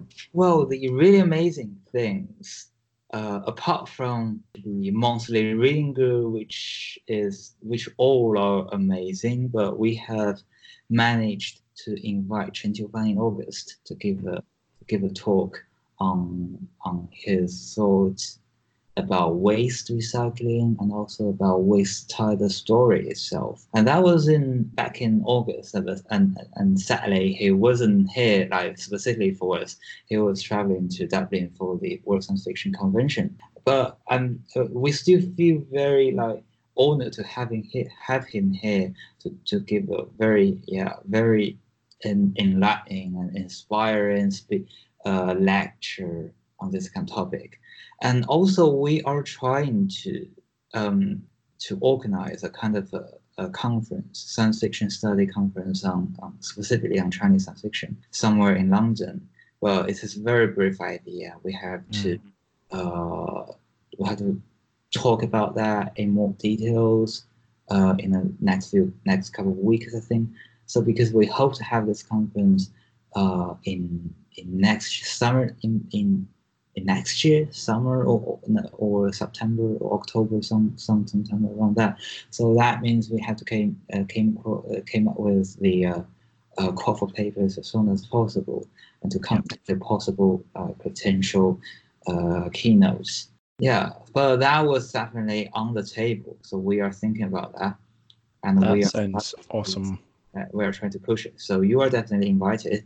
Oh hell yeah. Paper, yeah. Yep, I'd go to London for that, definitely. Um, you've told us how the group began. You've told us awesome things you're doing. Uh, what kind of people attend? I'm very curious about this. they came from a different perspectives, and they got each of them got uh, different background. Some are students, some are working, some Mm. are Chinese related, whether they are born in Britain or in China or some or, or any other uh, places in the world, and also some people from different um, disciplines. Um, discipline like some yeah, we got literature students, we got uh, student from based in education, based in, in, in scientific stuff, based in um, everything. Yeah, basically it's, it's everything. That's the best possible answer. Awesome. Um, like the, uh, couple the- challenge. Oh, sorry. What were you saying? No, no, no. I, I, like the diversity of the Mm. participants. It's really like wonderful like, uh, appearance to have a reading group. You meet different people uh, from different, uh, absolutely different pla- places and background. Crossing boundaries, you might say. Wonderful, exactly. There you go. Um, so on the topic of crossing boundaries, here's a couple snappy questions. Uh, first one, what would you say to a science fiction fan who isn't yet interested in Chinese sci-fi? Mm. Um, this is a really large question. Indeed. I would say that Chinese science fiction is a bit different with uh, the so-called uh, the science fiction stories with the Western traditions. Both I, I, I know the British sci-fi and the American sci-fi is very different from each other, but basically the Chinese the Chinese uh, version of the science fiction stories is, different from all of them. Mm. special. You can you can call it exoticism, maybe. Um, or it's just got something different and you uh, you if you read it you will feel it differently that's the experience. It's something experiences we can't get from uh you can't get from uh Ursula Le Guin you can't get from uh a PKD you can't get from JG Ballard etc but the Chinese is Chinese and you have to try it until you know that you like it or not. Just try it and uh, yeah. Yeah, and there's so many books you could point someone like that to these days. Uh, I think even just a link to this story on on Uncanny Magazine would be a good entry point to Chinese sci-fi. Or um, if some if they like hard sci-fi, I guess Three Body Problem's the way to go. Or even if it's something maybe a bit more, I don't know, international. There's Waste Tide. So the options are in translation are expanding, and that and that's great. Uh, West, s- say- yeah. so Waste Tide is also very good for those who are interested in climate stuff. Yes, that's a good point. Yeah. Um, eco sci-fi. A second snappy question. What would you say to someone who just refuses to read any sci-fi at all? Do you think you could try and win them over? Well, I I normally if my if I meet uh, some people uh, don't read uh, or refuse to read any any science fiction instead, or don't know about any science fiction, they refuse to read. Sorry. Yeah. Oh, what did you say? They refuse to read the science fiction, or they. Yeah. Okay, but If they're actively um, against it and you need to change their mind. Um, well, yeah. Normally, I won't change their mind. Would you would you try? Uh, be, yeah. Um, science fiction is uh not. I would say science fiction is not about science, and Mm. this is the uh, kind of alternative platform where you can uh, play on uh, play play everything we have right here and right now, and to give it this kind of speculative um, possibilities where you because science fiction is only it's basically about the alternatives and you, you are creating alternatives you are um, um, uh, uh, uh, expanding the alternatives which is a very important supplement to what, what, what is called the mainstream literature talking about the realistic world we have to keep that kind of uh, because normally people will say about imagination about science fiction but i won't say about imagination I would just say it's a different world. It's a, a, a, about alternatives, and this is a very good way to to change the reality. Absolutely, well said. Amen. uh, so we've talked a lot about your group and the book. Now I'd like to ask some things about you since you're the guest. So, um, Guanzhao, when did you first really connect with sci-fi? Do you remember? Oh yeah, there's a very um, impressed event for me uh, uh, actually that's exactly what i want to hear yeah that was uh, i think i was 10 when i was three years uh, when i was taking the three uh, grade in the primary the third year in my pre- primary primary school mm-hmm. so i was um, at my um, grandparents home and my mom came with a book it's called. It's it's from Jules Verne. It's about I forgot the I, forgot, I forgot the English English title for that. It's kind of a, a submarine. Oh, 10,000 Leagues Under the Sea. Exactly that one. So I read that one over and over over again. So I just came, yeah, science fiction is my stuff. So, cool. but but after that, I wasn't like spending too too much time in reading science fiction, but I always keep that idea in mind. Sooner or later, I will do something for or about science fiction. Mm. Yeah, this is a very long time. yeah, it's fair. I think my my intro to it was maybe a little more gradual because as a teenager, mm. a lot of the the well, it was called teen fiction at the time. It's oh, now called YA. Uh, it's the same thing. A lot of that stuff that I read was fantasy or sci-fi or horror mm-hmm. but i didn't think of it as sci-fi per se it was just stuff i liked and then i became older and thought i had to read serious books and turned away a little bit from these more magical things but um, when i was becoming quote unquote a bit more serious i read a few hg wells books the first mm-hmm. one i was definitely still in high school and it was just before the steven spielberg war of the worlds came out mm. and yeah hg wells war of the worlds i think that's that was an excellent intro, I suppose, to early sci-fi. A little bit like you and your Julius Verne's, just I was much older. I think I tried reading Ten Thousand Leagues Under the Sea when I was a kid, okay, and and couldn't do it. It was no. too too big, and it was one of these very small editions. The text, the font was really squished together and small. Yeah, I see. I see. I can read the book because it's a, a, a, a, a kind of a children version. Oh, okay. Pictures inside. It's simplified. Yeah. yeah. I, young Angus could have done with some more pictures. Oh, you can. Young Angus can do. um, so we've we've uh, established your first connection with sci-fi. How about your first connection with domestic sci-fi, Chinese sci-fi? Um, domestic sci-fi. Actually, the first one that came across is Three Body Problem. Right. I was spending some time in reading this kind of American or British science fiction stories and not that focused on uh, the so-called domestic Chinese science fiction.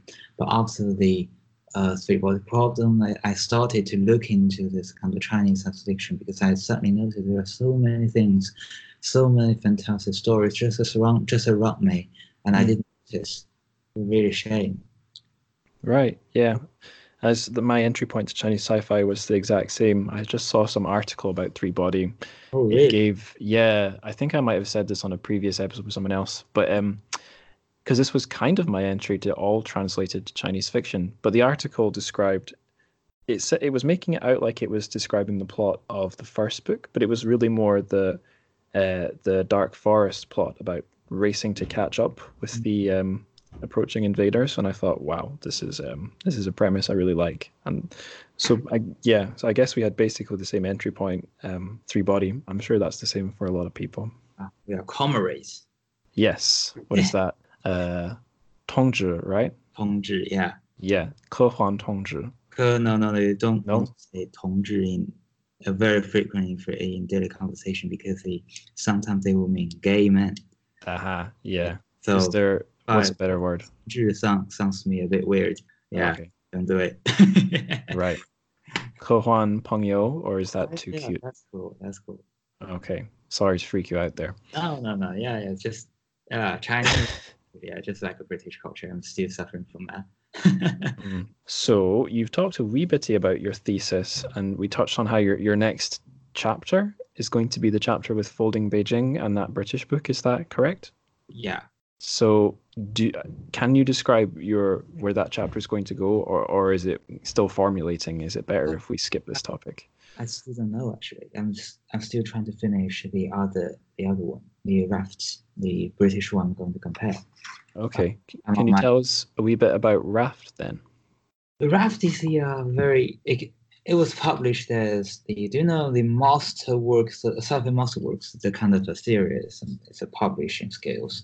Or Uh, I am afraid I don't. no, you don't really. I'm a fool. you there's a kind of I'm trying to find the name of the uh, publisher. Um, no, I can't forget it. Well, Just, it it's uh, not because they're obscure. It's because I'm ignorant. Yeah, no, no, because there's a uh, one single uh, publisher trying to yeah collect all the classical story sci-fi stories and make uh, new editions of them.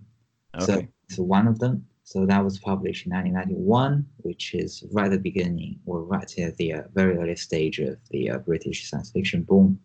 Mm. This one was basically about also about uh, the segregation of spaces because in a in a very special universe, Stephen Baxter got a series of his universe called Xeelee, X E E L E E, Xeelee universe, and in, in in in this book, um, the uh, some people are living on the raft, which is a kind of a, it used to be a space spaceship, and all the technology, um, uh, life My support. dog's singing a song for you. Thank, thank him. Yeah, thank him.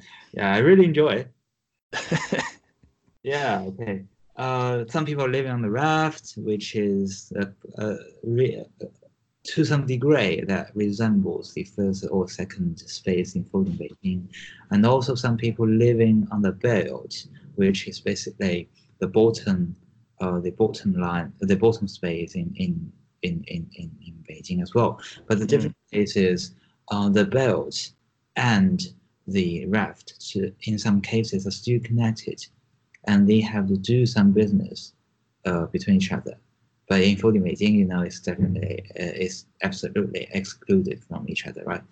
Um, so that is a, a kind of difference. So all the space segregation, all the kind uh, kind of a different classes, social stratification, but in to in from some perspective, they're still different. So that's the basic reason why I wish to set up a kind of equivalence between each other to find or to make a comparative. Yeah, basically that. Mm, interesting. Um, so you mentioned a couple times that Raft, that that book is was part of the '90s British sci-fi boom, and we also touched on how in the '70s there was a new wave of British sci-fi. So although this is pretty off topic for the show, I think it's it's interesting and it's something I don't know about. So what's the difference between the '70s new wave of UK sci-fi and the boom in the '90s? Oh, very good question, which can lead you to academic. Mm, yes. Yeah, uh, the the British British we actually we don't usually call it British New Wave. We just call it New Wave. Oh It's- right. Okay. yeah, which is it's kind of an international phenomenon, uh, where because before, especially uh, before the sixties, that's the forties and fifties, and, and science fictions are basically equivalent to um, the space shift, the spacecraft, right? hmm also the the, the uh, like just like the uh, Isaac Asimov, the Foundation series about the universe, about Yeah. it- it's kind of a space opera. Yeah, space opera is quite famous during Right. that period.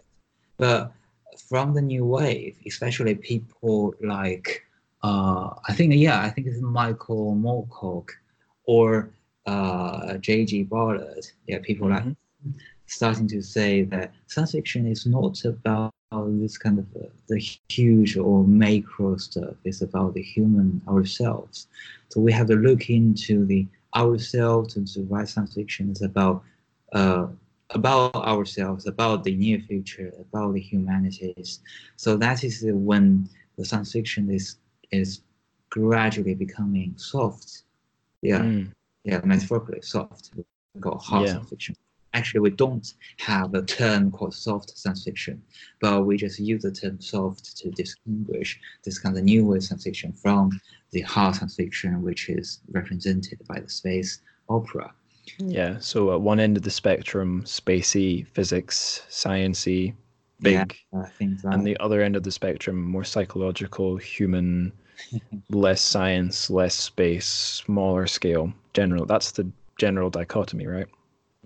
And in from the 90s uh, there's kind of a two major uh, branches of the british sci-fi boom one of them is called the new space opera because the space opera was not that famous during the new wave era, uh, period.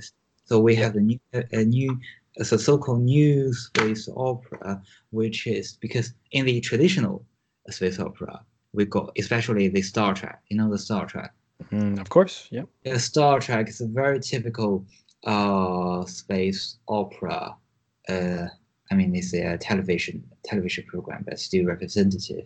It Yeah. called, it's basically called, uh, people are, are trying to expand or proliferate their own values to this kind of other uh, beings or to Yeah. It's quite grandiose vision. yeah, yeah, yeah. There's kind of very like very obvious conflict between the self and the other.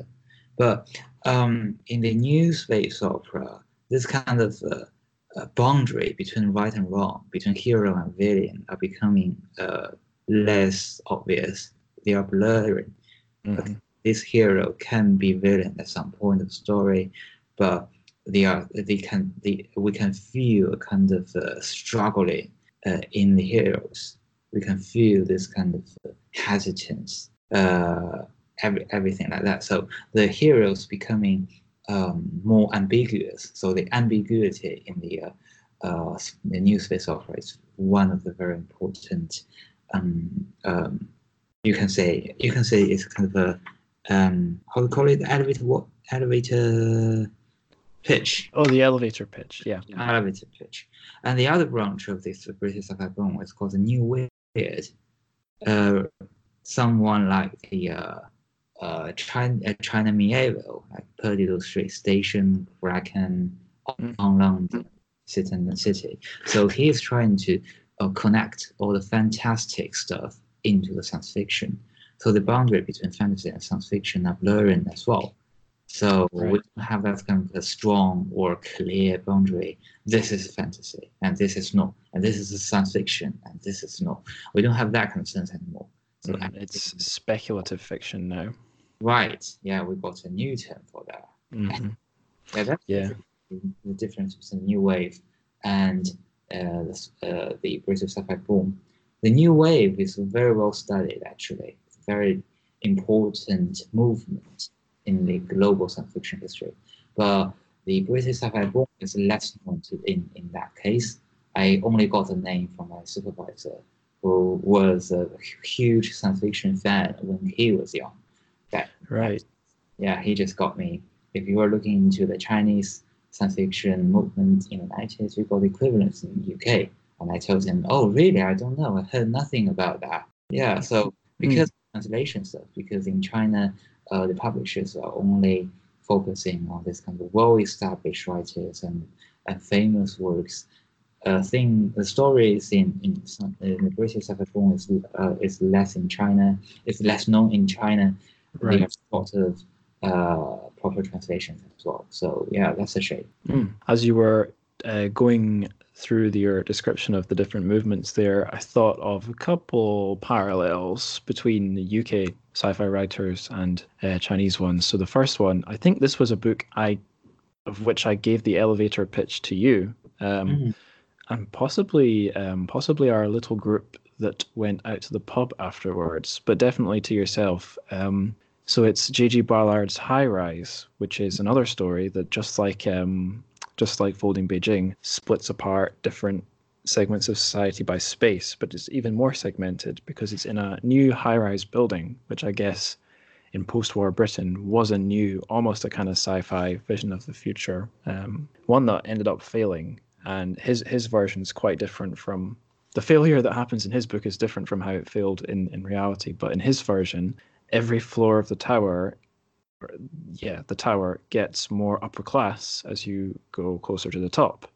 And for reasons that uh, are not 100% realistic, society kind of breaks down and it ends up there's like an all-out war between all the different floors as well as an individualistic battle to the top so if you want a more bloody version of folding beijing um, you could go listeners could go looking for that. It is a really great book. Jg is a great writer. Um, and then i think we talked about our mutual enjoyment of Iain banks uh, a 90s boom sci-fi writer. And i have to big up him because he's a fellow scot and an, an amazing guy as well um, who wrote great sci- great sci-fi and great quote unquote literary fiction. But um, he's I guess if if you're more of a Liu Cixin kind of guy, like bigger scale, darker visions, he's your guy. I don't think he's really they're not twins, but I think there's similarities between them. I I suppose it was. Mm. There was something very interesting between them, but yeah, I can look into them. Yeah. Yeah, I think the the thing that popped into my head about Liu Cixin, there he at least in three body he really contrasts like the power difference and capabilities between different societies that live in the universe and that's a little bit of a theme in the culture books by Iain banks that some societies are just so advanced it's hard to even comprehend compared mm-hmm. with others who are closer to our level but yeah that's about the full extent of my thoughts there um, Arthur C. Clarke as well. Yeah, I've not read anything by him. I've only seen um, Space Odyssey, uh, 2001, the movie. You read I've, No, uh, the only properly old sci. Well, I, I've read the H.G. Wells stuff, mm. but the only like space opera, like the original wave I've read is uh, an Asimov book. Uh, which one? oh man, I forgot the name. It's the one where half the characters are like amoebas. Hmm is a really interesting one. Because I was mentioning uh, Alice for you because we just mm-hmm. about this kind of a, uh, a, a civilization that, uh, that was so advanced beyond humans' imagination. This is a very important theme in. Clarke's story. And mm-hmm. one example is Childhood End. Childhood's End. You heard about that? Childhood's End. Uh, name rings a bell. Okay, yeah, that that was talking about uh, there are two kind of aliens in there. One of them called the Overlord, and the other one called the Overmind. The Overmind is something uh, uh, really up to your standards, something beyond human imagination, beyond mm. conception in that case. It's so advanced. Uh, yeah, yeah, that's really interesting. That's also very interesting because there's also kind of a hierarchy in that story. The Overmind is a at the top, the overlord in the in the middle, and the human beings at the at the bottom. Mm, yeah. Interesting. Um, last recommendation on this point: um, if you can't be bothered, or if listeners don't want to read the um, the book of High Rise, the J.G. Ballard story, there's a pretty good film as well, um, which has some interesting versions of SOS by ABBA. So if you like ABBA, go watch that film. Um, on that note, I'll move to one of our last few questions. Mm-hmm. So this is an, going back to the symposium. Um, this question, you touched on this when you mentioned one possible reason for non-Chinese people to read Chinese sci-fi might be exoticism. How this kind of exoticizing another country or its culture or its literature however problematic it might be, it is one way that you can end up learning them or, or consuming their culture. So the, the, the related term that popped up the symposium a few times. It was techno Orientalism, how like in Western pop culture, there's kind of an appetite or a taste for quote mark East Asian visions of the future quote mark. So if I describe it, you can probably listeners can probably picture what I mean. Uh, lots of neon, maybe robots, maybe rain falling at night, like in Blade Runner. Uh, lots of anime stuff like Akira or Ghost in the Shell. A lot of stuff from Japan or maybe um, Hong Kong, like old Hong Kong style visuals. All that kind of aesthetic. And this a, a suspicion I had when I learned that Chinese sci-fi was a thing was that because the economic kind of baton or growth has shifted from Japan and Hong Kong to basically China and megacities like Shanghai, Beijing, Shenzhen, would they be the new vision of quote unquote techno Orientalism? I don't necessarily think that will happen because I think when I was doing my dissertation research, just about everyone I asked, I posed them this question. I said, um, "Is rising is a rising China and a rising Chinese economy going to translate to more appetite for Chinese fiction?" And most of the answers were kind of doubtful at best. Um, do you have any thoughts, academic or speculative or whatever, about this question? Techno orient, uh, Orientalism. Yeah, Uh, is is a new term, but Orientalism that's an older term. case because if we can just move from Orientalism to the techno or techno Orientalism, so but because for the Orientalism, the the so-called Oriental area, which is Eastern Asia in that case, or basically China, India, um, kind of a, are they they were put as a kind of uh, the image of otherness for the Western, the so-called Western scholars to Mhm. engage the Western they are they are thinking about the Western discourse, but in that case, they they, they have to got some uh, different image from other places to support their idea or to to to to to, to base their idea on. So Yeah. that that place is China and India as the the image of otherness. So Mhm.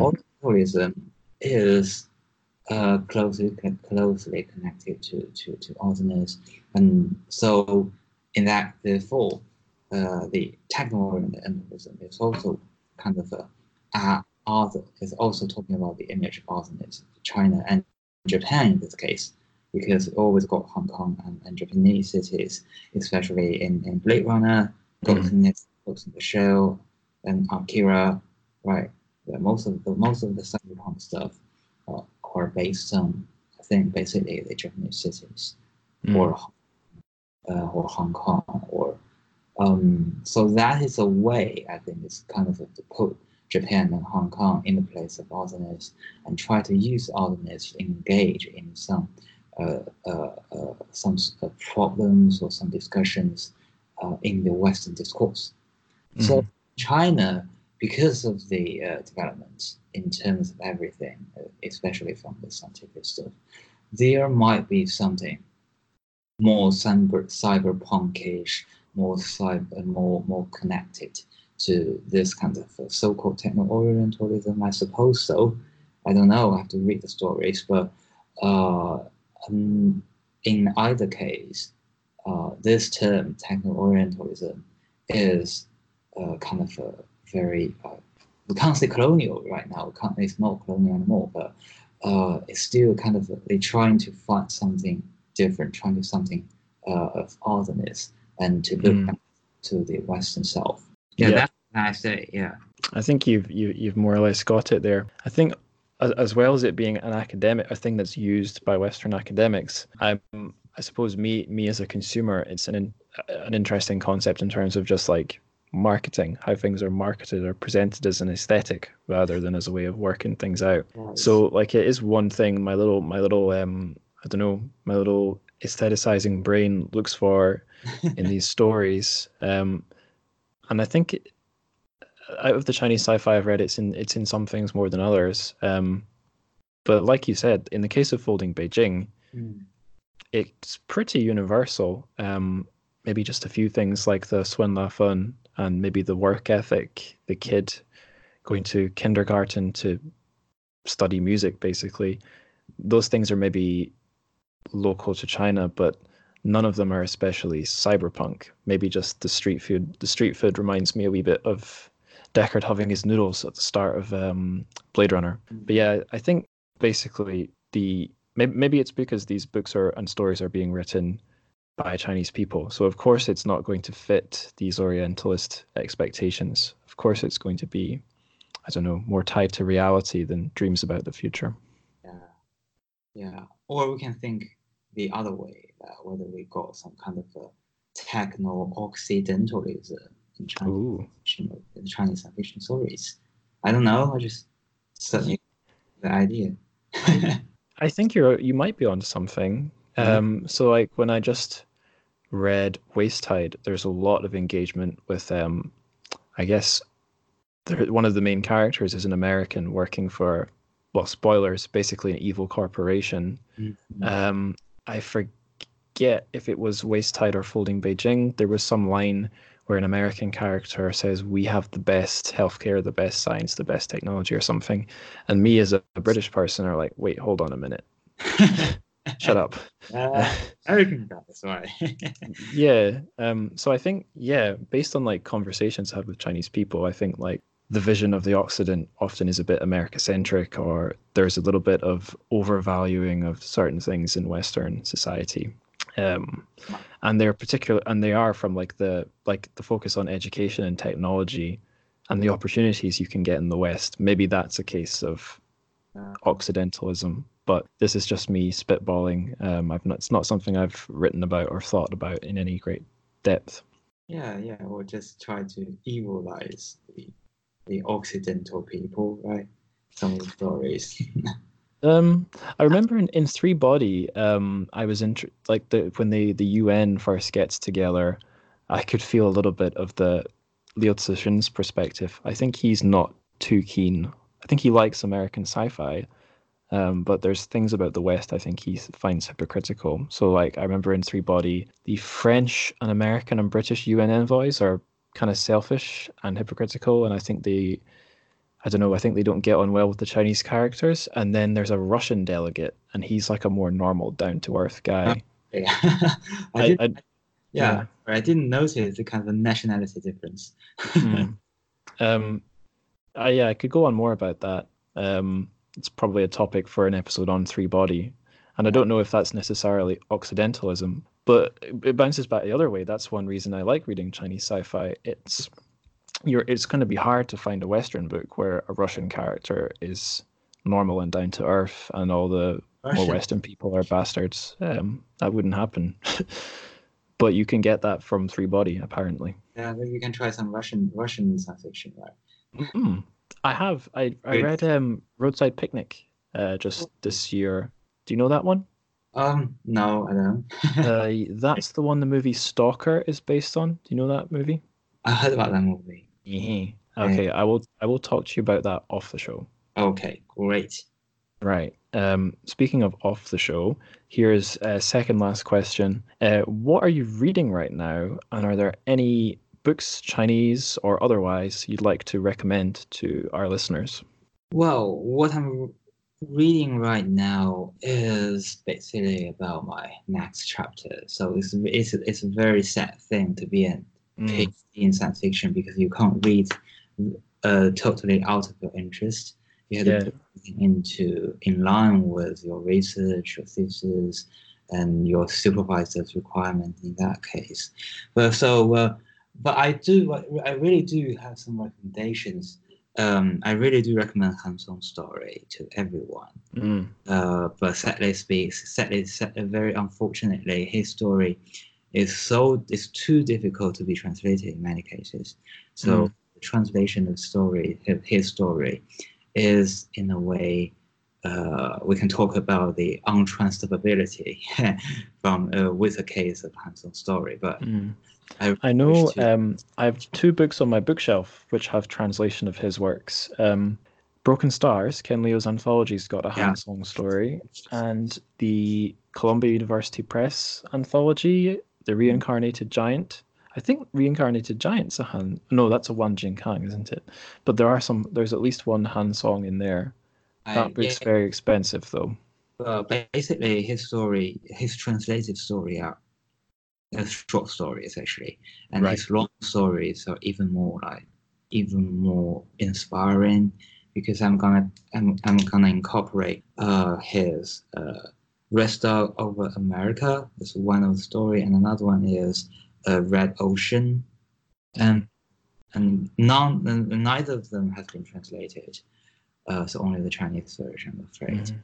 Uh, I'd also, absolutely to love to read his book Underground, uh. The but- is fantastic. Yeah. but it's I am not a Chinese fluent person, and that's only available in Chinese. So either I learn the language first or it gets translated first. Um, Ditie is a subway, I think, is available in English somewhere, but So, oh, really? yeah, somewhere, but I'm not sure. I just Oh, I just saw the uh, because there was a kind of document uh, listing all the translated works of Chinese fiction, and Ditie is one of the. oh. I never managed to find it, but you You- You're sure it's not in a different language, like French or something? No, in English. the Right. Yeah. I need to, I need to go on the hunt. yeah. But yeah, I saw it somewhere, but Uh, Okay. I can't recall right now. Right. So Han Song, big big recommendation for Han Song. Uh, final question: uh, Is there any of your own work or online platforms or other endeavors you'd like to promote before we say bye bye? Um, my WeChat. Yeah. What What is it? No, no, no. I mean, uh, WeChat for my reading group. yeah. Uh, and your post podcast. I'll, Right. I'll be doing that after after we're done. Don't worry. Yeah. Uh, what is what is the WeChat group's uh, name that people can search for again? Uh, it's yeah. Uh, it's a WeChat ID for that group. It's called SF in London. SF in London. Yeah. Okay. So that's what everyone in London or outside London should search up. If and is everything on on it posted in Chinese? in Chinese. Yeah.